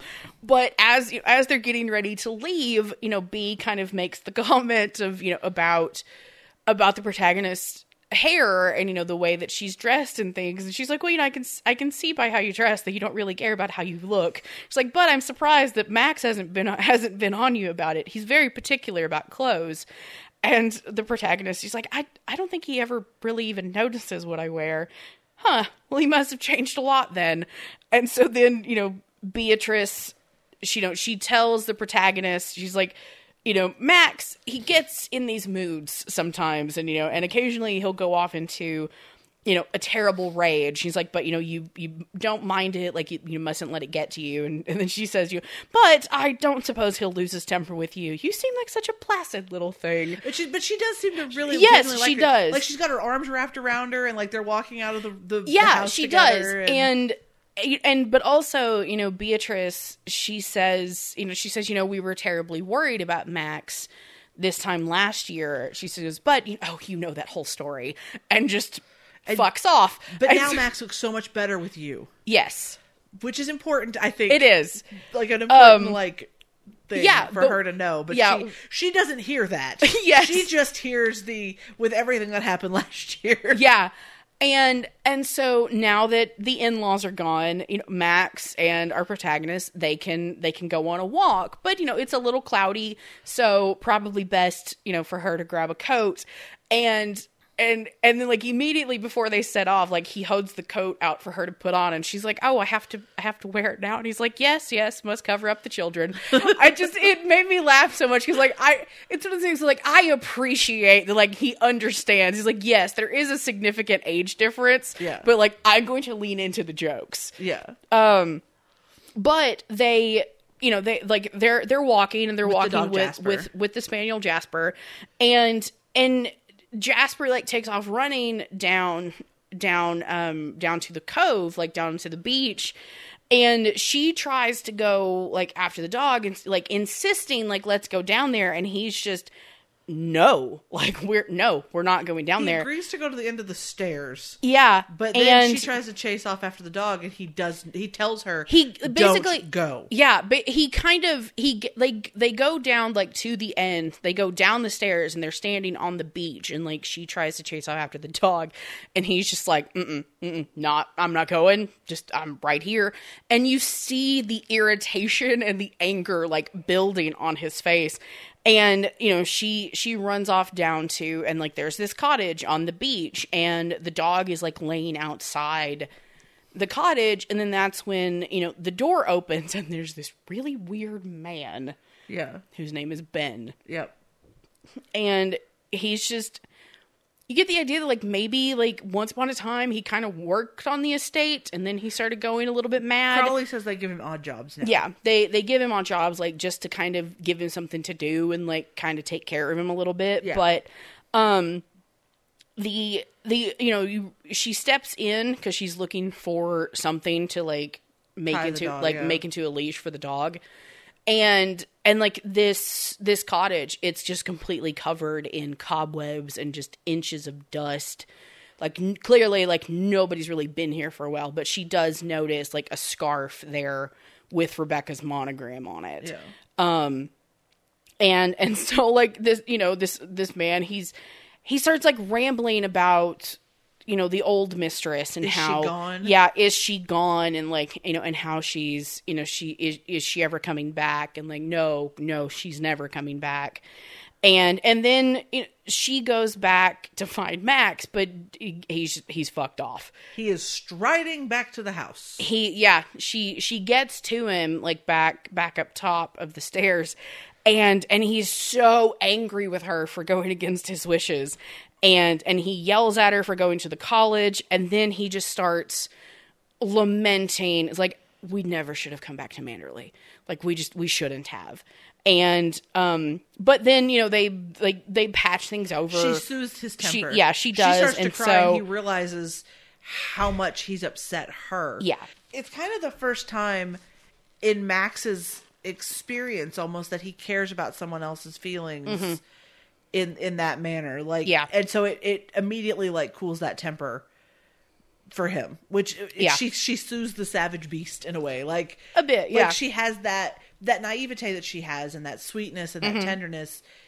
He was reacting to her as if she was Rebecca, and then he remembered, no, she's not. yeah And and I just really appreciate that. I did like, too. That that way that turn happens. Yeah. And But and so like you said, you you know, she kind of like burst into tears like while he was yelling at her and this coat that he made her put on, you know, she reaches It was an in- extra coat he picked up. yeah, it was an extra coat like you know they had in sort of like the mud room or whatever. Yeah. And he um uh she reaches into the pocket and there's a handkerchief and so she's drying her she's drying her eyes and naturally it's a, one of Rebecca's monogrammed handkerchiefs. Stamped Liter- on everything. man. literally the woman is everywhere. Like, why Um, would you? Well, I mean, I know why she wouldn't, because Rebecca was a socio, was a psychopath. Mm-hmm. was like, why wouldn't you think that you know De Winter would be stamped everywhere, not Rebecca? Like, that's the like. It's clear that she thought a lot of herself, Mm-hmm. and not a lot of you know Uh-huh. anything else. Um, but then we see um it's like another day and our protagonist she she goes in to help Crawley because like he's sending out letters and things like that and so she offers And she kind of wants to learn. she does and and so She, she also wants to pump him for information. she does. um, but I love that she she's like, well, you know, can I help? Like, I may not be of much use, but I can at least lick stamps for you. And he's just like, yeah, okay, sure. And um, and so then she starts asking him about the beach cottage, and you know, and he tells her about Ben, who we mentioned, and um, and and she says, you know, well, like, why hasn't you know why hasn't Max like done anything about the cottage? And he says, well, if he wanted something done with it, he'd tell me and I'd take care of it.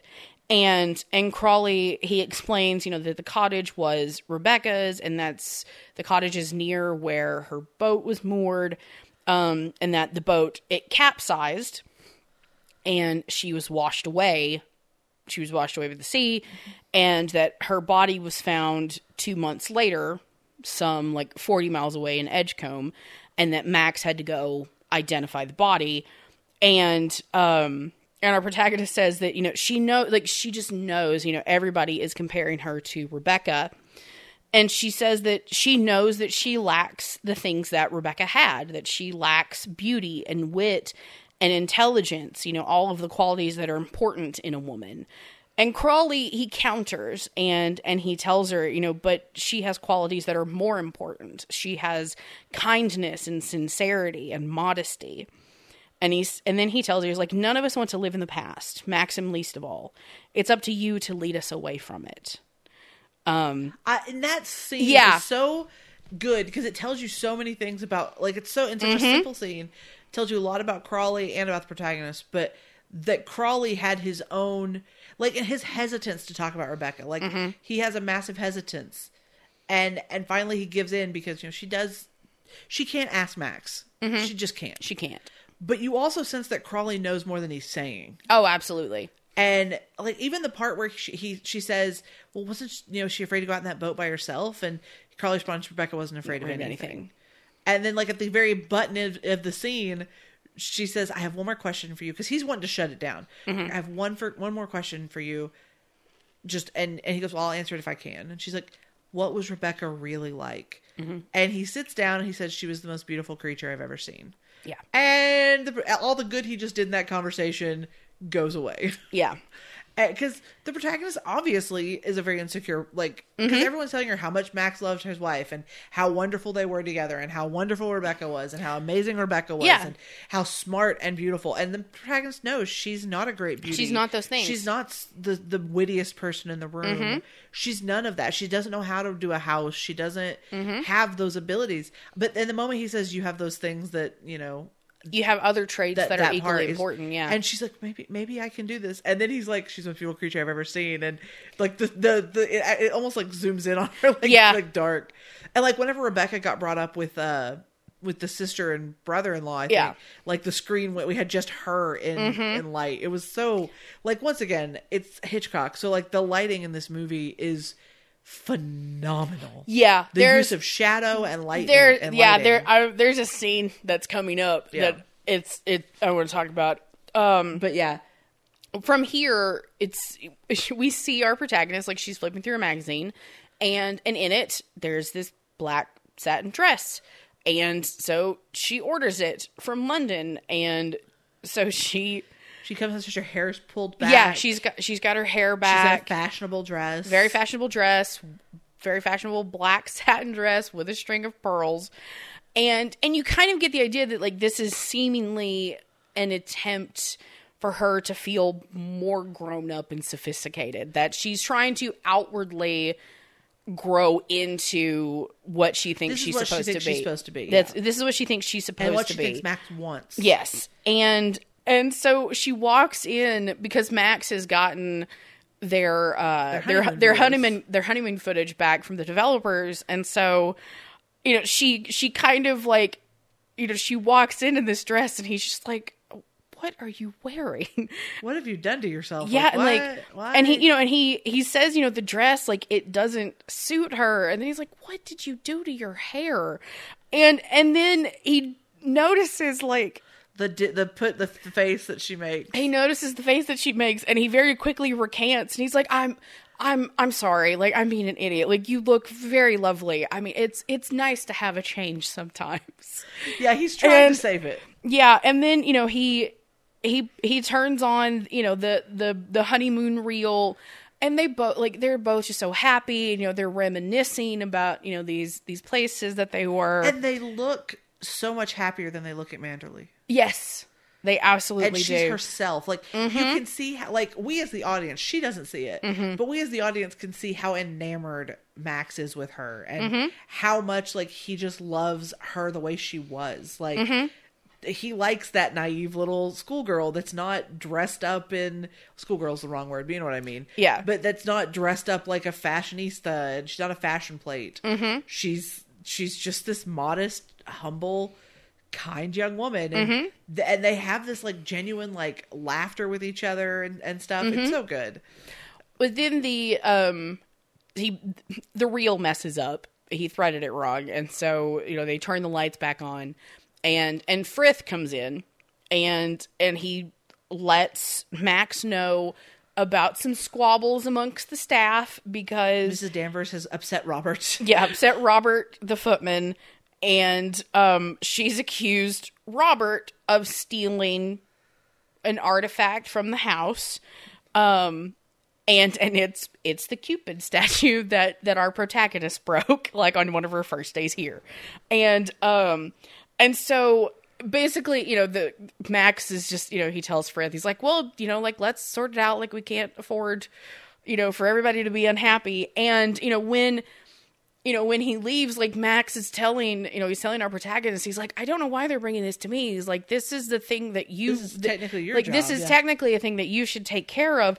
And, and she confesses to Max, you know, that she's the one who broke, you know, she, that she's the one who broke the trinket and, um, she felt stupid and telling she she felt stupid like telling Danvers, and then she asked, then she asks him, he's like, "What? Like, would you please, would you please tell them?" he goes you're gonna feel a lot stupider when you have to tell him what you did Yeah, exactly. And and she's like but yeah, and and it, you know she's like, he you know doesn't understand why she's so insecure Yeah. she's the mistress of the house why should I she know. be insecure and i'm i feel her in this moment Oh, I do too. like it's like that time i didn't want to call some some particular person to take care of the house and josh was like why it's just a phone call like i don't Yeah. understand like what does it matter like you don't you don't Yeah. The um, but I love you know she she's like, would would you please tell them for me? You know, instead so of instead of making me do it, and he just kind of laughs, and he's like, he's like, really? He's like, anybody would think that you're afraid of them, and she is. she's terrified But then, you know, Danvers comes in and and Max, he explains the situation to Danvers and um and then she has to admit where she hid the she, pieces she has to admit and it. he laughs And he does. It's like, And he's just like it's like, you know, try to salvage it if we can, but if not, oh well, you know. it is one of the house treasures yeah, why was it on the edge of a desk then Yeah, But I know. anyway. But but at the same time, it's like yeah, like you know, this is an old like a like stately manor house. Yeah. Sure, like there are things that have been here for centuries.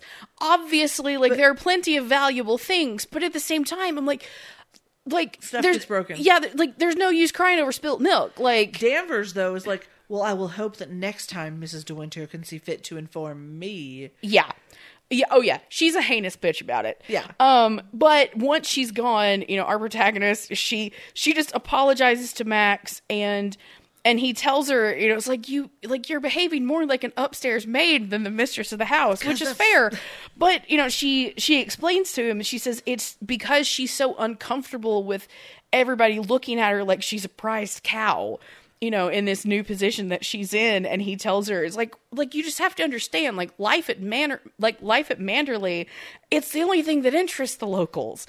Like they're the local celebrities you know Yeah. it's like they're the thing that people are going to gossip about and and and she says oh well then that must be why you married me because you know you knew that you know because He's he knew just that turned the reel back on. yeah he's just turned the reel back on and and she said that must be why he married her because he knew that she was dull and inexperienced and there'd never be any gossip about her and he he whirls like he like, just turns on her and like it's like demands what she means like when she says gossip and and again like in this scene because like you were saying like he starts the reel back up again and so he turns Yeah. he turns the light off and so the only light in this scene is is from the projector and the way that it plays through the scene is fucking magic. Yeah, he is I absolutely love it. But he He is menacing um in that light.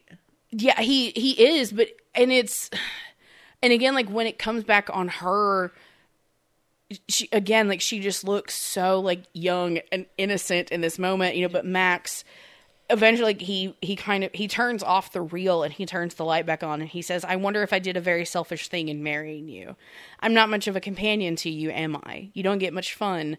You ought to have married a boy, someone your own age."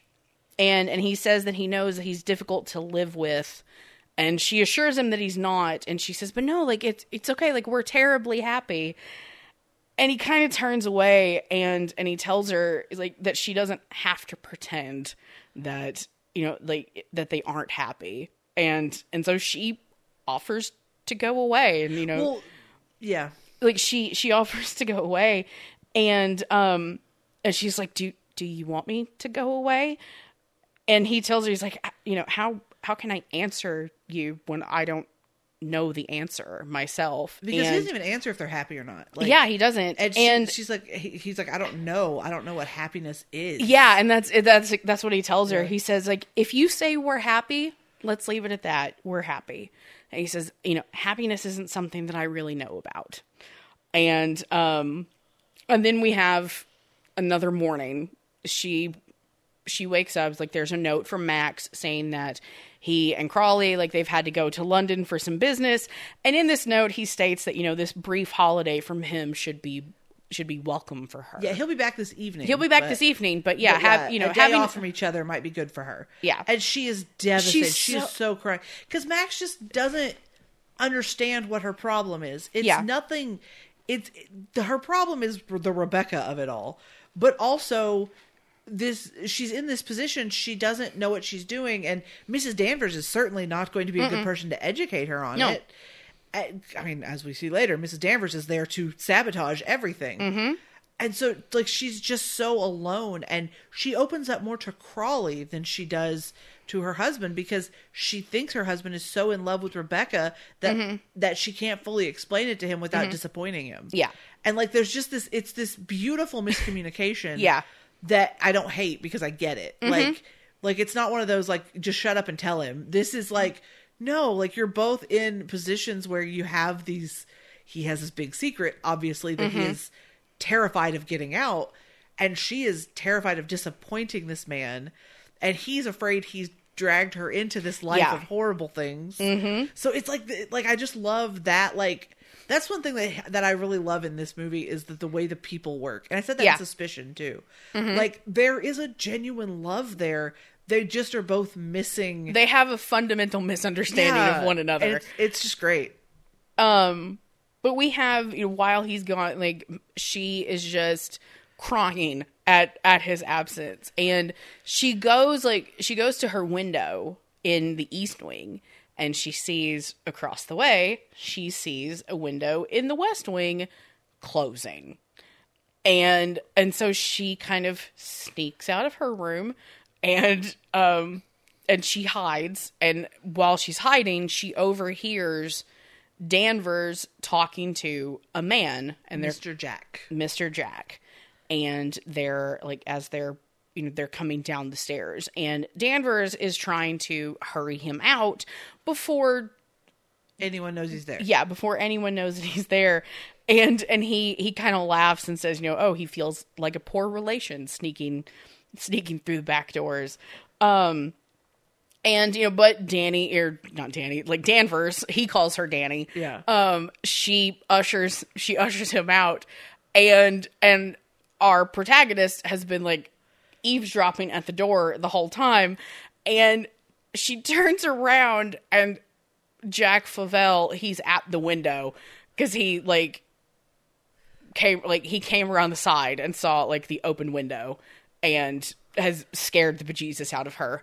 Um He's like, "Oh my!" And, Yeah, and and then- and, it's like, and he, yeah, he tells her, he says, he says, I heard, um, he said, I heard Max left his little bride alone and went off to London. Isn't he rather afraid someone might come down and carry you off? well, one of the things she overheard on the stairs too, because I love the line was, "Oh, we mustn't upset Cinderella, must we?" Yeah. which was what Jack said as he was coming down the stairs. Yeah. So yeah, so then she hears him say, "Oh, he's afraid someone's gonna come carry them." Like she's she's obviously immediately on like her her defensive. Yeah, about as much as she can be. and I love, like Jack. He just, he just like steps through the window. And Mrs. Danvers comes in the room. And- yeah, and like comes into this room, and and so our protagonist, she doesn't really like know entirely like what's going on here, but um, decides to ask Jack to stay for tea, and the camera cuts to Danvers, and she just gives him this withering look, and he's just like, "Yeah, you know what? I think no." Um, That's a bad idea. like maybe It's it's, very a- nice of you to it's a- offer. yeah, very nice of you to offer, but I I shall decline. And as you know, as this kind of interaction is coming to a close, he asks the protagonist, like, maybe it's best if you don't tell Max about this. And and then you know, Danny and Danny didn't tell you. Yeah, it's like, oh yeah, like you know, it seems like Danny, you know, forgot to tell you, I'm Rebecca's favorite cousin. Cousin in heavy Uh-huh. quotations. Um, Favorite lover. yes, I was like, no, in like in the book, they're first cousins. Yeah, but they're and also they're also lovers. yeah. Um, Yuck. but um the uh, so from here we have you know our protagonist she kind of very anxiously goes up to rebecca's room to look around and she she kind of like she goes and she opens a window and like starts looking around and danvers just slinks in from the And the other thing is, this room looks entirely different than the rest of the house. yes It is like white and cream and gauzy curtains, Mm-hmm. and none of that is in the rest of the house. Like it is, it is an entirely different world Mm-hmm. to the rest of the house. yes But yeah, Danvers slinks in like she'd been there the whole Um, it's time. terrifying watching like that silhouette come through the curtains oh my god I will say there, like, like because when we get to Psycho, but like the the yes the, the yes silhouette is yes reminiscent. yes yes Like, yes yes The the Psycho silhouette is definitely reminiscent of Danvers here. yes yes Like I had that Um, moment if she could pull out a knife right now, and I would not be surprised. it, yeah um Danvers would definitely cut a bitch. Like, oh no hesitation But yeah. um but we but see creepy Danvers is being creepy. yeah the um you know our the like our narrator she she kind of she she tries to you know lie her way out of the situation and say like oh i i i noticed that a window was left open so i came in to close it and danvers like fully catches her out and says no i closed that window before i left you're lying and and then danvers just kind of she start, she starts explaining that you know everything in this room has left just as it was the night Rebecca died. But what she says is like, because because it gets me. Like when she calls her on the line, she goes, "You were probably curious to see it. I've wanted to show it to you ever since you arrived here. Yeah, I've, I've just every day, I've every day. I've been waiting for you to ask me Yeah. to show it to you." And I'm like, "You a creepy bitch! Mm-hmm. Like, go away." yeah, and so we like Danvers. You know, she shows she shows off Rebecca's clothes, and you know, and like here's you know all of her beautiful things, and and then starts you know reminiscing about all of the times that she had with Rebecca, and you see our protagonist is just visibly uncomfortable. She even sits the protagonist down on Rebecca's like vanity and mimics when she used to brush her hair. And the, the protagonist had touched a hairbrush Mm-hmm. and barely moved it. And Danvers knew. And Danvers was there, that's better. Just like half an inch. Yeah. Moves it back. And like Um, she used to laugh about all of the things she did and love was a game to her. And Yeah. like and then she takes her to the bed. Yeah, and she and at the bed she shows her this kind of this lingerie case that she had. Completely see through, yeah. Yeah, well, Oh, the- it's, the case the, first, the yeah. case, the case first. It's um, it's basically like kind of, it's basically like an like an embroidered like pillowcase. Yeah. and it's just something that like you would put like your lingerie or whatever in, and like put it on the bed. So like when you came in that night, it's there. Yeah. Um, and so and then she takes out the lingerie and is showing just how exquisite it is and How like sheer. how sheer it is and um It's definitely something that the protagonist would not Mm-hmm. wear. yeah and and as you know as pointed out like danvers embroidered this case for rebecca um and I then keep it here every night.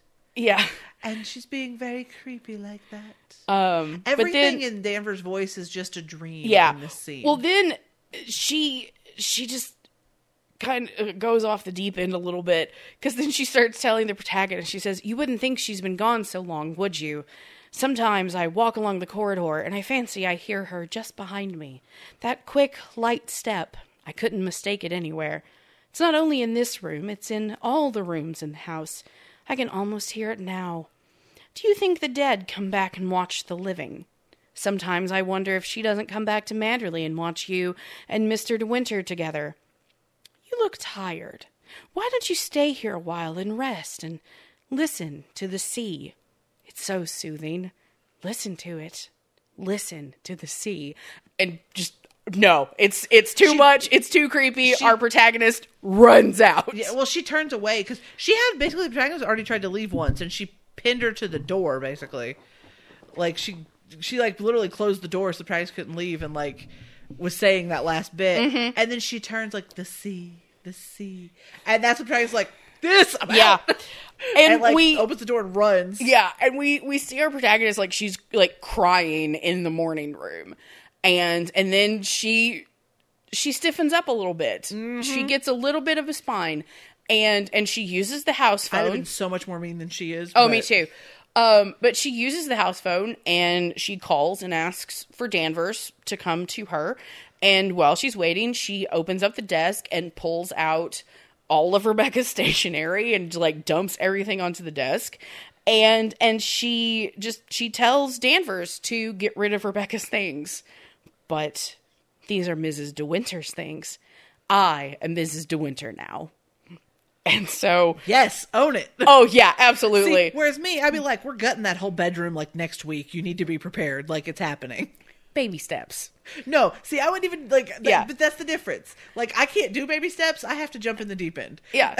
so, that, so I would either do that or I would fire Danvers. Like one of those two things would have occurred mm-hmm. because I'm a timid person, but there is a limit. There's a moment I become my mother, who is not a timid person. No. like there is a Timid moment. is never an adjective that I would use to describe your mother.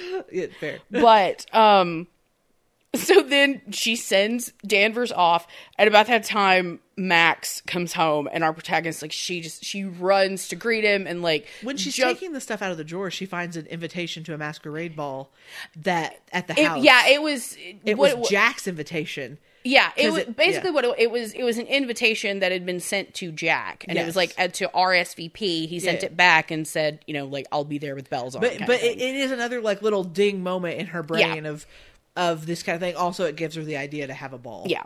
Um, but Yeah. she she runs and just excitedly greets Max upon his return, and He's- it's just he's excited to see He's so he's so excited to see her too, and you know, and that's when she tells him, you know, she wants to have a costume ball like they used to have at Manderley, and I don't think it mentions it in the movie, but it's in the book that like this costume, this yearly costume ball was something that Rebecca initiated. Oh, I didn't know that part. No. Yeah. I Um, forgot that part. but I then, you know, he- in twenty years. yeah. It's been probably about eight for me I since read it I when I read was like it. 15, 16, So you know, I didn't get all the nuances then Yeah. anyway. But Um, but you know, he he tells her he's like, you know, this is it's going to be a very big undertaking, and you know, there's a lot that she's going to have to do, and a lot of people that she's going to have to deal with, you know. But she insists, no, you know, that she can do it. And like Danvers can help you. that, you know, like she's she's found her gumption basically. well, he tells her Danvers can help her, and she's like, "No, I'm doing it." It's like I will do it myself. Um, you know, And she- she's not going to tell him what her costume is. She's going to make it. A Well, I complete I love. I love that you know she says something about you know the costumes and he's and he says I don't know like I never go in costume it's a privilege of hosting the event, um but you know but ask like what you know she'll go as and and she's like oh no no no no like I'm gonna design it and she's like it's going to be a complete surprise. And so then we, we see a montage of her like drawing sketches I and like the one costume the designs. armor. Yeah, I was like, it's very kind of like a Joan of Arc Well, kind of thing. Yeah, she's kind of rescuing her husband. Yeah. from his like you know sadness. Yeah. Um, and then um, Danvers comes into the room that she's in, and she basically is like it- the idea is like the our protagonist. She's been in various other rooms of the house, like working on sketches, and it's just like discarded them, thrown them away, thrown yeah. away. And Danvers has come in and is just like, uh, did you mean to throw these away? Like kind of thing. But they've clearly been like crumpled up and taken out of the garbage. It's like what? no, they weren't. These weren't crumpled up. Like they were just. It was They like she like just should smooth them out to me, but No, to me, it looked like she like the she just they'd been ripped out of the book and like tossed into the trash. To me, they didn't look crumpled up because she wasn't doing that with the one she was currently Sure, working on. sure. Um, but it, the protagonist she explains to Danvers what she's doing. this Fatal, fatal mistake. this Um, bitch. I know. Um, and so Danvers suggests that she might take inspiration from some of the portraits in the hall, and and she points one out and um and says, you know, oh well, this one it seems like it was specifically designed for you. Um, And this is one of you know your one of This the winter is- ancestors. Yep, and one of it's one of Max's favorite portraits, and you know one of his ancestors is Caroline de Winter. I. Oh man, the fact that she trusts Danvers on this hurts my I heart. know, but I her- get it. Her distrust of her distrust of Danvers is vastly outweighed by her love of Max and her need Oh, yeah. to make him happy. Yeah, and so she and, and Danvers has not done anything this obviously sabotagey Yeah. to this point. So she, but, Yeah. but as viewers, even if you don't know what's coming, Mm-hmm. you know you're like, oh no. If if crazy lady is suggesting this outfit, I would not do it. Uh-huh. Like, So we have we get to the night of the ball. and like, she has a ladies' maid now. yeah, she does have a ladies' maid. And that now. lady's maid's obviously new, so she doesn't know things about the house. Because any other servant in the house would have stopped this. Yes, because the the servant, like her lady's maid, is saying something to the effect of, you know, oh, I've always heard about, you know, the balls at Manderley's, like, and now I really get to see it. And, and so, she's putting the finishing touches on Yeah. it. B even comes upstairs to offer to help, and she's like, "No, no, no! I want to surprise everyone." And in that moment, once again, I'm like, the first time I watched it, I'm just like, "No, no, let her in, let her in." yeah, um, but yeah, B B offers to help, and the protagonist insists she doesn't want anybody to see her, and so B like goes back And B downstairs. is there is like, She's in like I think she is kind of like a Joan of Arc yeah, kind of like, thing. she's got these long blonde braids, like it's, it's almost an operatic kind of, yeah, outfit. but like and yeah, she's she's in this strong man. Yeah, he's in strongman When outfit. that when that thing bounces off the floor, Oh my I God. laughed so hard. I was like, "That's a dumb joke," and I love it. Mm-hmm. But yeah, so you have you have before the people Um, arrive, you have Max and Crawley is there in his like cap and gown from, yeah. from school, and so they're all standing there, kind of admiring. And and and the protagonist has done a good job Mm-hmm. at at this thing. Like she's, it looks beautiful. Mm-hmm. Like everyone's saying, it looks great, and they're really impressed. Like they're, they they seem suitably impressed. And I'm like, this shows us as viewers she can do this. She Mm-hmm. she can. she's grown up a bit. She yeah, can absolutely do this though. And she comes down the stairs like sneaking up behind them for her. Yeah, she comes down for her big reveal, and just as people are going to start coming in the door. yeah, and B is the first one to see her, and B sees her and gasps, "Rebecca," and and that's when. Like you know, Max and Giles kind of turned around to look, and Max, you see the fury on his face, and he just immediately orders his wife to go, Go and take change. like go like go wear. yeah go take the dress off. I Or don't care what you change into Yeah. anything else.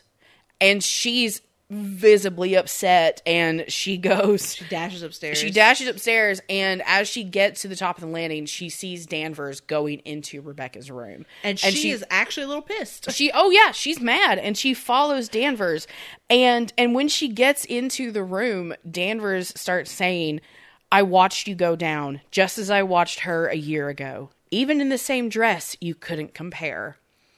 And the protagonist says, You knew it. You knew she wore it, and you deliberately suggested I wear it. Why do you hate me? What have I done that you should hate me so? You tried to take her place. You let him marry you. I've seen his face, his eyes. They're the same as those first weeks after she died. I used to listen to him walking up and down, up and down, all night long, night after night, thinking of her, suffering torture because he'd lost her. You thought you could be Mrs. De Winter, live in her house, walk in her steps, take the things that were hers? But she's too strong for you. You can't fight her. No one ever got the better of her. Never. She was beaten in the end, but it wasn't a man, wasn't a woman, it was the sea. And and so while Danvers is, is going on this whole monologue, we, like the protagonist just falls onto Rebecca's bed, just sobbing. And and Danvers goes and like opens the window. And it's like a floor length window. Like it's Mm-hmm. massive. and uh and then she she beckons she beckons the our our protagonist to it and you know like starts kind of whispering in her ear. It's like you need some air to help you feel Yeah. better. and then starts whispering in her ear, you know, telling her to go, telling her to leave Manderley, and starts saying, you know, Max, Max doesn't need her because he has his memories of Rebecca. You know, he doesn't love the protagonist. He wants to be alone with Rebecca. You've nothing to stay for. You've nothing to live for, really. Look down there. It's easy, isn't it? Why don't you? Why don't you? Thankfully, before because Yeah. Uh, like, well, and, girl like, is she's- leaning forward. Yeah. And then she says, you know, go on. Go on. Don't be afraid. And it's I love how like tight and close up and like claustrophobic this moment gets of of just the protagonist's face and like Danvers and like in this window. And and then that's when suddenly like a flare goes off and it explodes and like lights up the And night breaks the spell that Danvers has and it, placed. it yeah it startles the protagonist out of this near suicide that was about to happen and you know Danvers ev- is evil. Yeah and and so you know everybody in the house they they start scrambling you know down like to the water because there is a, a party's ship forgotten. the party's forgotten everybody like run you know like max is telling crawley you know like call the coast guard and you know all this because there's a ship that has run aground in the bay Yeah. and and so All hands on deck to save people. all hands on deck and um and so then we see you know it's sometime kind of in the middle of the night um our protagonist you know she's she's changed and she goes down to the beach looking for max and she she kind of she first runs into ben the crazy man Yeah. and and he and he starts saying he's like you told me she wasn't coming back and so she's like, I, okay, I have no idea what you're talking about. And then she runs into Crawley and he explains what happened. And he tells her there was a diver who was inspecting the bottom of the ship and they found the hull of Rebecca's sailboat beneath the water. And and that's when our protagonist she sees that there's a light on in the cottage nearby and goes in to find Max. But Crawley is very worried about Max too. Crawley is very worried about Max, and and so the protagonist goes in, and and she goes up to Max, and you know because she she thinks okay, like this isn't a big deal, like we already found Rebecca's body, like the boat sank, she washed ashore, you know, two months later. And like, okay, like we have this boat, we'll deal with it, whatever. Her mind is still on you know this this fight this thing that happened the night before. And and so and she goes over and to talk to max and to ask if he's forgiven her. And he's what? And she's like last night you know the party the dress. And he's like i i forgot. Oh yeah, I uh, was Like, angry. Huh. and he and he, he's almost like catatonic. He's just in this kind of stupor. And and so our protagonist you know she she asks you know can we start over? And she says you know i i won't ask that you should love me. I won't ask impossible things. I'll be your friend your companion. I'll i'll be happy with that. And and he and he kind of realizes like what she's saying and he takes her into his arms and he and he just and he kind of just whispers he's like you love me very much don't you and and then he he presses and it, it's just such like the lightest little of touches and like and i just appreciate olivier so much in this scene mm-hmm. because like he's holding her and and he says you know you love me very much don't you and he presses this little kiss to her cheek and then he says we've lost our ch- we've lost our little chance to happiness. It's all over now. The things happened. The thing I've dreaded day after day, night after night. Rebecca has won. Her shadow has been between us all the time, keeping us from one another. She knew that this would happen. They sent a diver down. He found another boat. The diver made another discovery. He broke one of the ports and looked into the cabin. There was a body in there. And so the because, you know, Max identified a body, she thinks, "Oh, okay, Rebecca was sailing with someone and we don't know who, so we'll have to figure out who it is." And but okay, sure, like we'll move on from that. Like right now, like our marriage is the more pressing issue. Yeah, we don't her have to lose our happiness over. yeah it's like is. yeah so she's just like okay fine like there are things that'll be sorted out no big deal she's focused on like saving their relationship in this moment um but then you know max explains there was no one on the boat with rebecca he says it's rebecca's body lying there on the cabin floor the woman that washed up at edgecombe that woman is now buried in the family crypt that was not rebecca that was the body of some unknown woman, unclaimed, belonging nowhere. I identified it, but I knew it was not Rebecca. It was all a lie. I knew where Rebecca's body was, lying on that cabin floor on the bottom of the sea, because I put it there. And she kind of now puts the pieces together and like like kind of looks a little horrified. And he turns and it's again the delivery of this line. He says will you look into my eyes and tell me now that you love me? And she kind of like walks away. She needs a second she to process. she take like walks away takes a second to compose herself. And and max says he's like you see i was right. It's too late and she just immediately like turns around and she just insists it's not too late because you know she loves him more than anything in the world.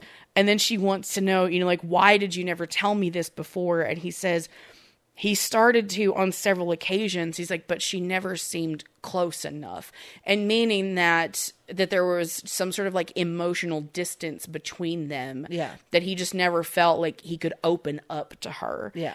and and then this is where she tells him she's like how could i be close when i knew you were always thinking of rebecca how could i even ask you to love me when i knew you loved rebecca still what are you talking about what do you mean Whenever you touched me, I knew you were comparing me to Rebecca. Whenever you looked at me or spoke to me or walked with me in the garden, I knew you were thinking, This I did with Rebecca, and this, and this. It's true, isn't it? And now we get, the vehemence in Oh my line. God. He's like, You thought I loved Rebecca? I hated her. and he says it with such like intensity. Yes. like, oh, and then And- we get like a ten minute. Oh my god! basically. And I've yeah, sorry guys. There's a lot here, but it unpacks so much. it tells the full story. it yeah. tells it tells the story, and so monologuing here. And I mean, Olivier, renowned Shakespearean actor, the, The- man could work a monologue. The only way it breaks up is it shows her reactions. Yes. a few times. but he tell he explains this he tells the story he says i was carried away by her enchanted by her as everyone was and when i was married i was told i was the luckiest man in the world she was so lovely so accomplished so amusing she's got the three things that matter in a wife everybody said breeding brains and beauty and i believed them completely but i never had a moment's happiness she was incapable of love or tenderness or decency do you remember the cliff where you first saw me in Monte Carlo? Do you rem- um, I went there with Rebecca on our honeymoon. That's where I found out about her. 4 days after we were, after we were married. She stood there, laughing, her black hair blowing in the wind, and told me all about herself. Everything. Things I'll never tell a living soul. I wanted to kill her. It would have been so easy. Remember the precipice? I frightened you, didn't I? You thought I was mad. Perhaps I was. Perhaps I am mad. It wouldn't make for sanity, would it? Living with the devil. I'll make a bargain with you, she said. You'd look rather foolish trying to divorce me now after four days of marriage, so I'll play the part of a devoted wife, mistress of your precious Manderley. I'll make the most famous place in the country, if you like, and people will say we're the luckiest, happiest couple in the country. What a grand joke it'll be, a triumph. I never should have accepted her bargain, but I was younger then and tremendously conscious of the family honor. Family honor. She knew that I'd sacrifice everything rather than uh, rather than stand up in divorce court and give her away, admit our marriage was a rotten fraud. You despise me, don't you? As I despise myself. You can't understand what my feelings were, can you? Well, I kept the bargain, and so did she, apparently, but over time she grew careless. She took a flat in London, and she'd stay away for days at a time. Then she started to bring her friends down here. She even started on poor Frank. Then there was a cousin of hers, Favell. And this is where the protagonist, she tells him, you know, Favell came the day that Max was away in London, but she didn't say anything because she thought bringing it up would just remind Max of Rebecca. And he tells her that this cottage is where Rebecca and Jack used to meet. Um, and and he said that he warned Rebecca, like if Jack ever comes around here again, that he would he's He'd like shoot 'em. I yeah, that he'd shoot them both. And and so then he he says that one night Rebecca came back late from London and quietly stole down to the cottage. And um and so Max thought, okay, she's going down there because, you know, Jack He heard is- she was going to meet. he heard that she was going to meet Jack, and so he follows her down to the cottage, and there he finds, you know, Rebecca was alone, and that you know she looked kind of ill and queer, um, and and so then, um, she tells him, you know, she basically like tells him that she's pregnant and that no one could ever prove that the child wasn't his and and so she would be giving him an heir for his precious Manderley even though it wasn't his child. Um, and so then it's like then she laughed, you know, saying that she would be the perfect mother, just as she had been a perfect wife, and no one would ever be the wiser. Well, Max, what are you going to do about it? Aren't you going to kill me? And then Max says that he went mad and he struck her. Um, but then Rebecca, she continued like coming toward. She advanced him She she advanced the whole time. laughing at him the whole time, and kept advancing toward him. And then he's just in like such a state in this moment that Rebecca like she comes toward him, but she falls. And she falls kind of into another room and she hits her head on like some sailing equipment and like basically like hits her head on an anchor kind of thing and um Never woke up. and never woke up. And and he just kind of stayed there stupefied for a little while. But then you know then he took her body to the boat. He took the boat out to sea and then intentionally scuttled it. Put some holes in the bottom. put some holes in it yeah. Opened all And- of the things that should that help prevent uh, flooding. Like, yes. Oh yeah opened up the uh the seacocks yeah. Um and you know and then he max he tells the protagonist that that the two of them they're the only ones who know what actually happened. It's like but you know people are going to figure it out. And then he tells her he says i told you once i had done a very selfish thing in marrying you. You can understand now what i meant. I've loved you, my darling. I shall always love you. But I've known all along Rebecca would win in the end. And the our protagonist you know she pulls him close and says you know rebecca no she hasn't. She hasn't won. And and then crawley calls on the phone in the cottage and and he says that a constable has come to um to talk to max and see whether a mistake could have been made when he identified that other body Yeah. and so then we see Max. He's talking with, you know, this this uh, this police chief, uh, Colonel Julian. And yeah, so, yeah. Colonel Julian. Um, and um, and he's talking with him and like another kind of officer, and and he admits, you know, that yeah, that obviously like it was it was a mistake, you know, that he identified the wrong body. And and so you know they they say okay well you know we're gonna have to have an inquest just like last time Well, and and even before he went to that, immediately, uh, the protagonist is already like, okay, you're going to tell him that you identified the wrong body. It's Yeah. Mm-hmm. not a big deal. It's fine. They don't have to know anything. You identified the wrong body. That's it. It's fine. Mm-hmm. Like she's already willing to cover up everything for him. Oh yeah. Like with no hesitation. She's she's now kind of reached that like I'm a grown up. I'm going to react and respond to this, Mm-hmm. and it's going to be fine. We are going to be together. Yep. Um and so while so basically like, you know, okay, they're gonna hold an inquest and um and then we see the protagonist, you know, she's at home and and Frith comes up and asks her, you know, if she would like the evening newspapers and she's like, uh, no, thank you. Like there's a lot in them that I don't really want to see and please like let's do our best to keep them away from Mr. De Winter. Like cuz he doesn't need to see them either. And and Frith is just like, yes, you know, of course. And then Frith, you know, he he tells the protagonist, he's like he's like, you know, the staff and myself like we would be happy to speak at the inquest like if it would help the family. Um he's like but you know this this news it has really upset danvers. Um, Thought it might. yeah. And um and so then you know the protagonist she goes in and and and like she's talking to max about you know the inquest is going to be the next day and just kind of like asking him like please please do not lose your temper like that would be really now, bad Now that she's aware he loves her and only her, oh yeah it's it's this new sense of confidence. Like Yes. she's not giving him up, but she also has no problem like taking her place now. Mm-hmm. Before she felt like she was replacing someone, Mm-hmm. and now she knows no, I'm taking the place that Max That's mine. wants me to have, not just a replacement. Because Mrs. Van Hopper's words probably stuck with her for a long time too. Mm-hmm. So yeah, like that. That now she knows she's got this sense of self Mm-hmm. and she's unafraid. And really, the movie doesn't focus on her anymore mm-hmm. because they don't need to. She's no. No. longer threatened by Rebecca. yeah The threat to her from Rebecca is over. The threat to her husband is just beginning. yes exactly And I love that I that do too. that transition. I do too. Yeah.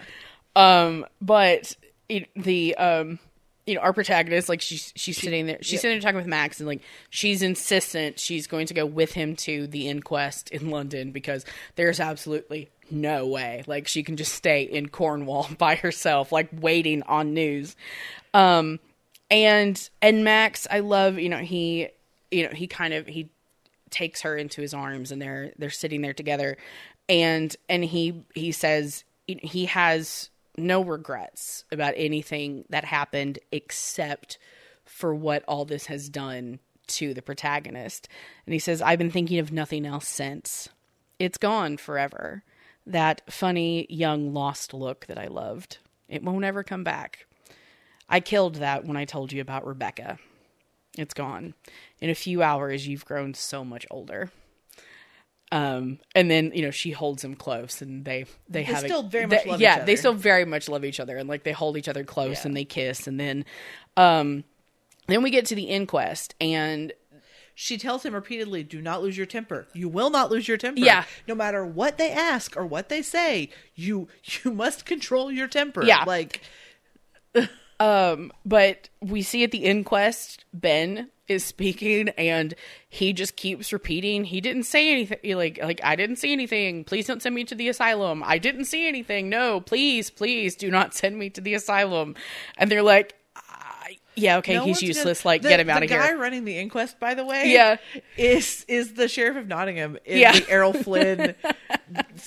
like it, it Yeah. Mm-hmm. completely like set me off for a second. So why do I know? Oh, that's the sheriff of Nottingham, right? Yeah. Um the The- Flynn Robin Hood. Um, but then they bring up um, they bring up the shipbuilder, and and the shipbuilder he testifies that the drains in the ship had been opened deliberately to flood and sink the boat, and then it looks like there were additional holes that were made deliberately from the inside. And and so then the officials kind of confer with one another and they say that, you know, but it's Rebecca. Like suicide seems unlikely, and and so Max is called up to testify, and starts losing his temper. And conveniently, the protagonist faints at just the right moment to prevent. Well, it's like because from... the yeah because the the officials like keep asking the same question, and again like the camera Mm-hmm. framing it gets closer and closer on everyone's faces, and it's so claustrophobic Yep. in this moment and like because the official just keeps asking if things between between Max and Rebecca were perfectly happy. And Max finally like he starts to just kind of explode, but he only gets a few words out before our protagonist just and, faints. and he immediately like his whole demeanor changes. He's like, "Darling, darling." yeah, it's I like oh, you- he's like my, my wife, and immediately just like runs over and He's like, I told you yeah, to eat before we left the house, and like, Yeah. he's always trying to get her to eat. Yes, I love it. I love like, it. He's it's always like that, like the the like you- you're too skinny, you need to eat something like that. Well, that and- like protector, caretaker. Well, in yeah, in in this, it's not so much like you're too skinny. It's just like when you're anxious, you don't eat, Yeah, yeah, yeah. and then you know, and he knows. yeah, and then this happens. Yeah. Um, And so, but like, but part of me did wonder if she did it on purpose. I wondered too, but it's it's, It's never, it's never, brought made up, clear. But I think she might have. Like she panicked. okay. She full had panic in her eyes. Yeah, she did. and she went for it. I I don't know if it's that so much that she did it on purpose or if it is just Fair. she like her body stressed out so much that it basically hit the reset button. and that's fair too.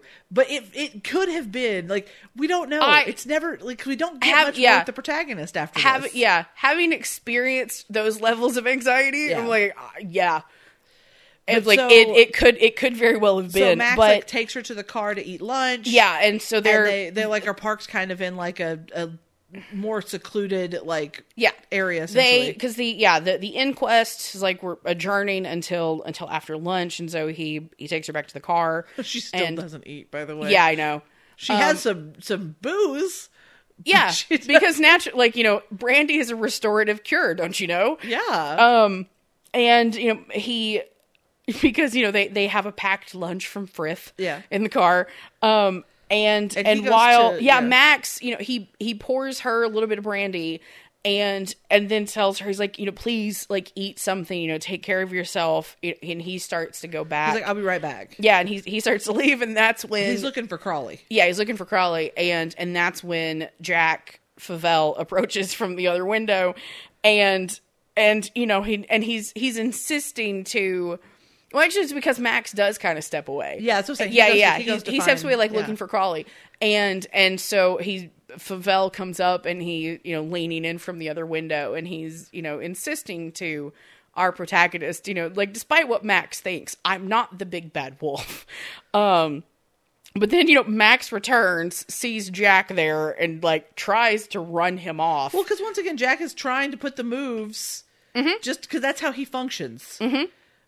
He he is absolutely flirting with the next Mrs. De Winter. yeah, just the smarm. He can't help it. Yeah. and um, but you know, he tries to to shoo Jack away, and he just fuck like just straight up like Oh, sits down. thanks. Lunch? Yeah. I, I have was so hungry. Yeah, like sits, sits down and joins them, and and so then Jack starts saying, you know, it's like based on the way like things are going, that you know, it's like he expects that like at some point, you know, during the day, like at this inquest, that someone will be uh, inferring foul play, and and he presents, you know, he says that he has a letter from Rebecca.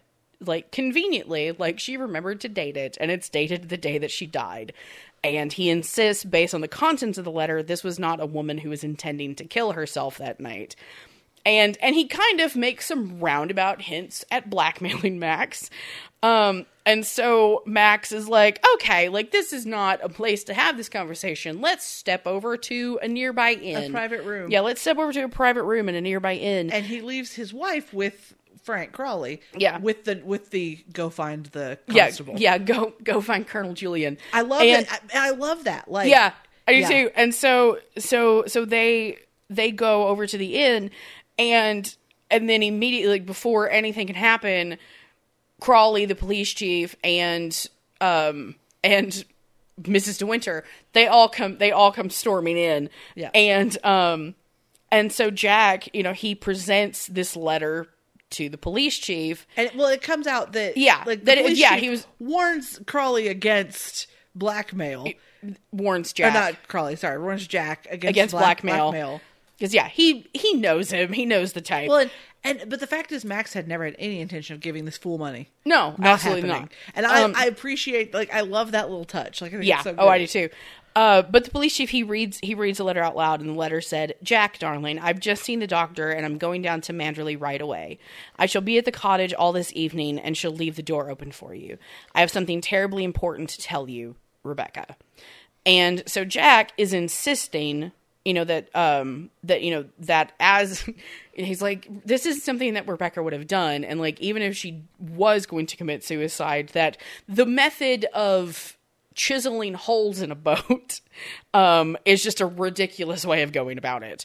Um and then, you know, he tells the chief that um you know like the, this whole like this whole setup you know like everything that's going on like surely this implies murder and then starts stating in a not so roundabout way that well you know like max is a very old fashioned man and would do anything to protect the family honor and um, Rebecca was carrying a child that wasn't his. Yeah. so he basically outs the fact that he and Rebecca were were sleeping together. Oh yeah. And uh and so like the chief again like he once once again like warns Jack about blackmail. Um but Jack starts saying he's like he's like he's like okay, he's like no, it's like that that you know that that old man Ben. Like he was always around. He was always like looking in the cottage. Like I guarantee like he saw something. It's just like the guy that you had talking to him, like he was just too much of a snob to like really get down and like ask him like questions. And he says because he didn't want to talk because Rebecca once put the fear of the asylum into him for like, you know, for looking in the windows. And um and so, you know, then Crawley, you know, he Crawley speaks up on Max's behalf. And and when he does, Jack kind of snidely remarks, you know, oh, that Crawley, you know, he didn't have much success with Rebecca, but insinuates that, you know, maybe Crawley will fare better with the new Mrs. De Winter once Max has been sent down.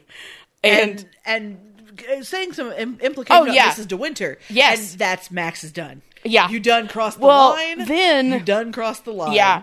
He And him. uh and then Jack, he brings in Danvers to offer up motive for why Max uh, would have wanted to kill Rebecca, and and so he asks Danvers. He says, you know, who was who was Rebecca's doctor, and she says, oh well, she always saw Doctor so and so down in in Cornwall, and he's like, okay, come on, we both know, come on, Danny. We we know yeah, that she Dan, saw a like different doctor we know that she had a London doctor even before she married.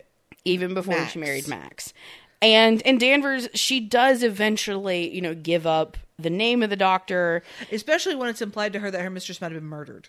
Yes, she she gives up the name, and then you know Jack he says, you know, obviously, you know, Rebecca went to him because she was going to have a child, and Danvers is kind of shaken because she's like, no, that She'd have told th- that can't be true. She would have told me, and and so then things kind of they're like okay like we have some actionable intel here We'll put off the inquest. we're going to we'll put go off the inquest we're going to look into this and so max he sends the protagonist home like he puts her in a car and sends her back to manderley Mm-hmm. saying you know like i'll stay the night here whatever i'll i'll come back you know i'll come i'll be back tomorrow morning This is a, this part. You're done. Like you. I- Yeah. He's I like, we- appreciate you were here, but you can't keep going. You yes can't do that. like and and so, so, Jack Crawley, the Colonel, and Max go to talk yeah to this doctor. they they go to talk to this doctor dr baker and played by leo g carroll who we talked about in strangers on a train Mm-hmm. Yep. Um, he was also very briefly in suspicion. In suspicion. Uh-huh. Um, I just I love him a lot. um, but so they go to see the doctor, and um, and you found and we find out that you know they ask him to check his diary, and and because he. He's like, I don't remember. I never the- saw Mrs. Like, De Winter. I I never think saw Mrs. De Winter. Like. I, I would remember that. And so he goes through his diary and finds out, like, the appointments that he had that day. There was one for a Mrs. Danvers And He's known her for a number and, of years, and he's so this and is he's a surprise. Yes, he's known her for quite a while, and and Jack is like, oh, you know, she came to you because like she was going to have a child, obviously, like that's why she came. And he says, well, initially, yes, like because that's what she thought, but you know, the doctor then explains that Rebecca was very ill, that you know that she wasn't pregnant, and um and then you know he like ran some tests and like had her come back. And it confirmed a diagnosis of very advanced, very inoperable cancer, and saying that she would have died very quickly, you know, Within within within a matter of months. And then the doctor says she said something that struck me as very peculiar at the time. Because they're specifically asking him, was there anything that she said that would lead you Yeah. to believe suicide was a possibility? Yes, yes, yes. Um, and the, the doctor says, um, she said something that struck me as very peculiar at the time.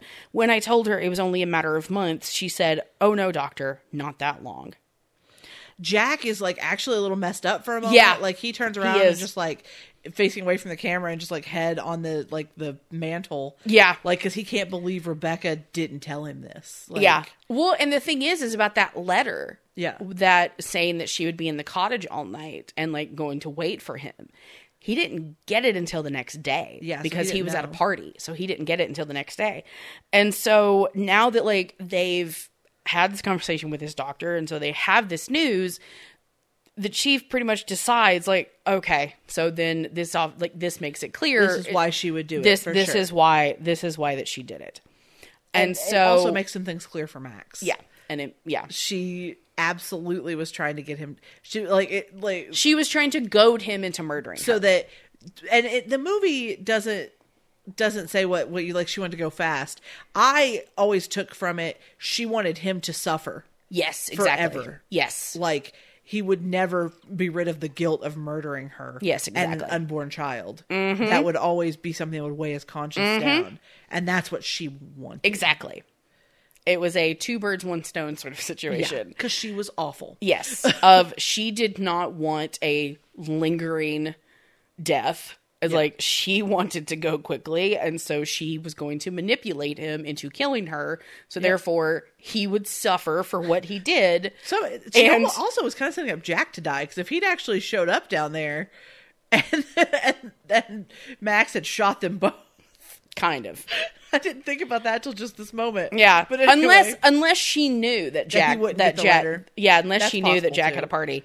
that's um, possible too. But yeah, But so yeah, then we see out, yeah, th- they're coming out of out of this uh out of this doctor's office and um and Max um you know Max is kind of talking to Crawley and you know and he says you know he he figured out what happened you know that Rebecca lied about the child because she knew it would send Max into a rage and then therefore you know Well, because at would- first Max like, well, you don't, you don't know. There's some things you don't know, and Crawley's Crawley's just like no "Yes, I know do." I know And and he has, if you go back and like pay attention the whole time, he everything he has done has been about protecting Max Mm-hmm. from what he did. Yeah. And and so you know he um so he says that you know Rebecca lied about the child because she knew it would send Max into a rage and that he'd kill her. And then and then we see Jack he calls Danvers. Well, but Max also does to make sure Crawley knows I didn't kill her. Yeah. Like they have this conversation of I didn't kill her. She did it on purpose and she wanted me to, and I might have, but Yeah. I didn't. like, Yeah. The key word is I didn't. Yeah. What I might have done does not matter. But yeah, then Jack Yeah. calls Danvers and, and, like tells her that you know Rebecca had cancer and She pulled based over both of based us. yeah based based on the evidence that she seemingly like did kill herself after all. Danvers is destroyed. Yeah, well, it's like we don't see it. Yeah. We we only see Jack's side of the conversation of him telling. Danvers, and and then we see Anybody rather car? Sorry. yeah rather than rather than staying the night in London and heading back the next morning, Max is determined like no, we're going back tonight. Because he called and sh- and his wife's gonna wait up for until he gets home. Yeah. So okay, fine. Then yeah, so go he's home. he's gonna go home, and but they start driving back to they start driving back to Cornwall, and Max comments of like, oh, why why can't this damn thing go any faster? Because like he isn't determined, like he is trying like with speed to get back to Manderley because he just has this he can't shake this feeling that something is wrong. Yeah.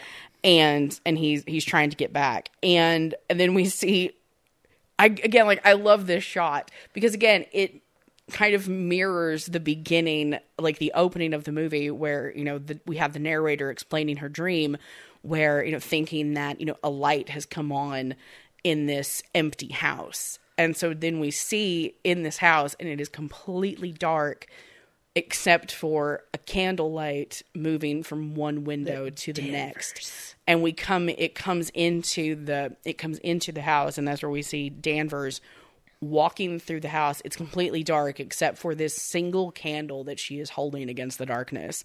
And we see her go into like one of the studies or the morning room or something and the protagonist is asleep in a chair next to a fire, and you we see her kind of watch the protagonist for a moment. Because one of the things Jack said, and I think this might be what set Danvers off, is those two are going to get to have their happy ending and be happy and in love, and and there's nothing we can do about it. Mm-hmm. Like they get they get to be happy now, yeah, and Danvers yeah. then does Well, this.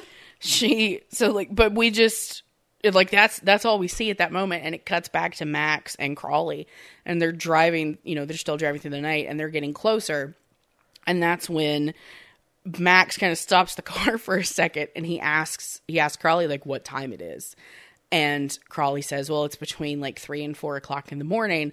And so that's when Max knows that the lights that he sees on like the light that he sees on the horizon, it's not the sunrise because it's still way too early for that. That it must be that Manderley is ablaze. and they see the smoke come up. They start to see the smoke. He, he hits the gas, and they drive up that winding driveway and as he like he pulls he pulls up he stops the car and like the house is just completely on fire I i, do like that the servants have gotten as much stuff out of the house Yes. as they can.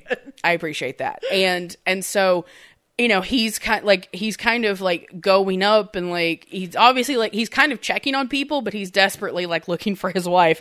And then you know she sees him and they run to each other and she like they rush into each other's arms and like and he just he kisses her and just immediately starts asking if she's okay.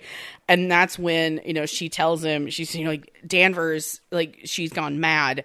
She said she'd rather destroy manderley than see us happy here and then we see we go back into this now burning house and we see danvers through the flames like we see her through the window and she is in rebecca's room and she is you know, like they um we see her like look up and, And she kind of looks happy for a second. she look yeah, she looks completely undaunted, unfazed. Like she looks up and just we see like these like flaming beams just like come crashing down. yeah.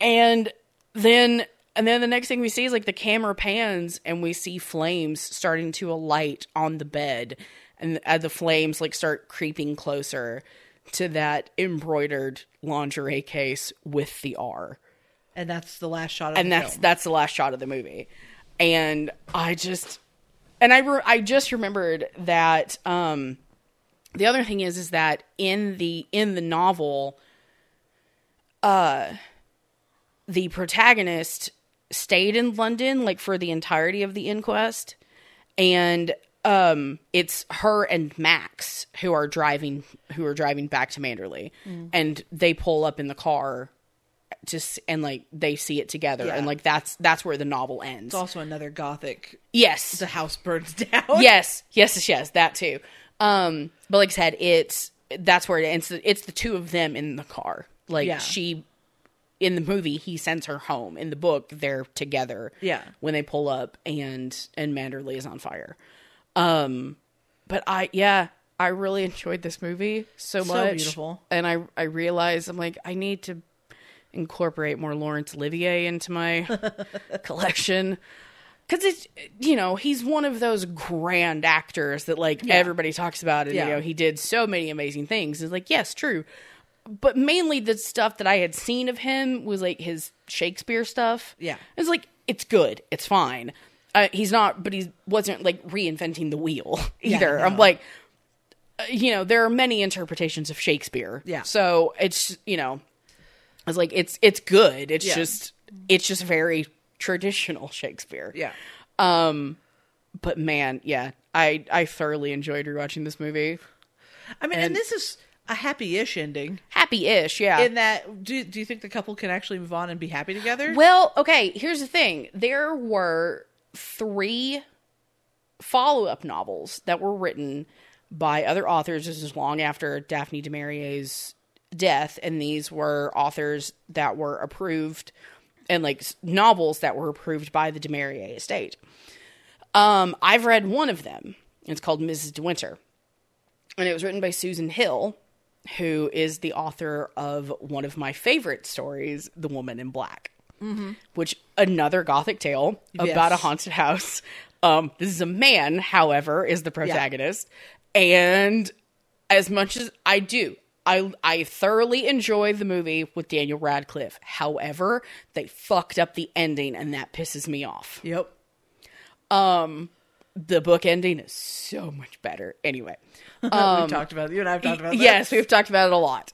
Um, but I I did read that one because it it wasn't. It was a it was about the time that I moved over here, so it would have been about seven eight years ago. Yeah. they did this. It's like I just I started kind of like going through like the books that I had at home, and I just started like rereading some stuff, and and it was like I while I read, um, like I reread I reread Rebecca, and then I was like, oh, okay, Daphne du Maurier. She also wrote like Jamaica Inn and The Birds and some other stuff. And when I went to the library to look for some of those other things, they were checked out. But by the search that I did, it brought up Mrs. De Winter. And I was like, wait, okay, Mrs. De Winter, written by Susan. Okay, I have to see this. So I checked it out. I did read the book, and it's about it's about you know our protagonist and Max. They've been living abroad for quite a while because like fuck England. Like we just no, it's not for us. Yeah. But they do they do eventually come back to England and that's where th- that's that's, that's where Mrs. De Winter is set. Um I don't really remember much about what happens because it was one of those things of like I just sat down and kind of read it in an afternoon. Yeah. And so I just kind of binge read it and so I didn't absorb a ton of the book. Yeah. I remember enjoying it, but I think of the three novels that were written as like pseudo sequels, it's the one that's the most banned. People don't like hers as much. But now that I realize there are two others, I'm like, well, now I got to find those. But do you think they could have been happy? I think they. Um, Oh, could have. absolutely. Yeah. I think If- if- I think they could have. Yeah. If Max could let go of Rebecca, I think Mm-hmm. that they could be fine. Mm-hmm. So, yeah, it, it's interesting. It's it yeah. What do you rate it? Uh, four and a half out of five. Just Four and a half. a little long, Yeah. just like this podcast. A little long. Well, yeah. And as as we have stated before, our podcast episodes are lengthier when they're either based on another existing work or we really like it. And it's both. It's both. So apologies for the intense length of this episode, but, but, but yeah, it was necessary to really discuss what it was. because and, and it's and so much of this is done through visual media Mm-hmm. too. Like we didn't even talk about like some of the use of shadows in in just the stuff in Mrs. Seriously, like. Danvers slinking out of the shadows, both like when she creeps up on the protagonist and then when the house is burning. Yeah. It's so fucking good. It is like the scariest thing Yeah. ever. Like it's terrifying. so what but- do you rate it? I said four out of five. Four out of five, too? Yeah, sorry. I four out of five with you. Yeah. Um, it's it's such a good movie and like it's just so good. Like it- it's I hard to. I love it so much. Anyway, do you have anything else to add, darling? uh, no, I think that's it. Okay, I think that will get it for this episode of Couch Buddies. As always, we thank you so very much for listening, and we'll catch you next time. Bye. If you enjoyed this episode of Couch Buddies, why not leave us a rating and review over on iTunes? And while you're at it, don't forget to hit the subscribe button on your podcast app so you never miss an episode. If you'd like to get in touch with us, you can find us by searching on social media. We're Couch Buddies Pod on Twitter, on Tumblr at couchbuddies.tumblr.com, and you can email us at couchbuddiespod at gmail.com.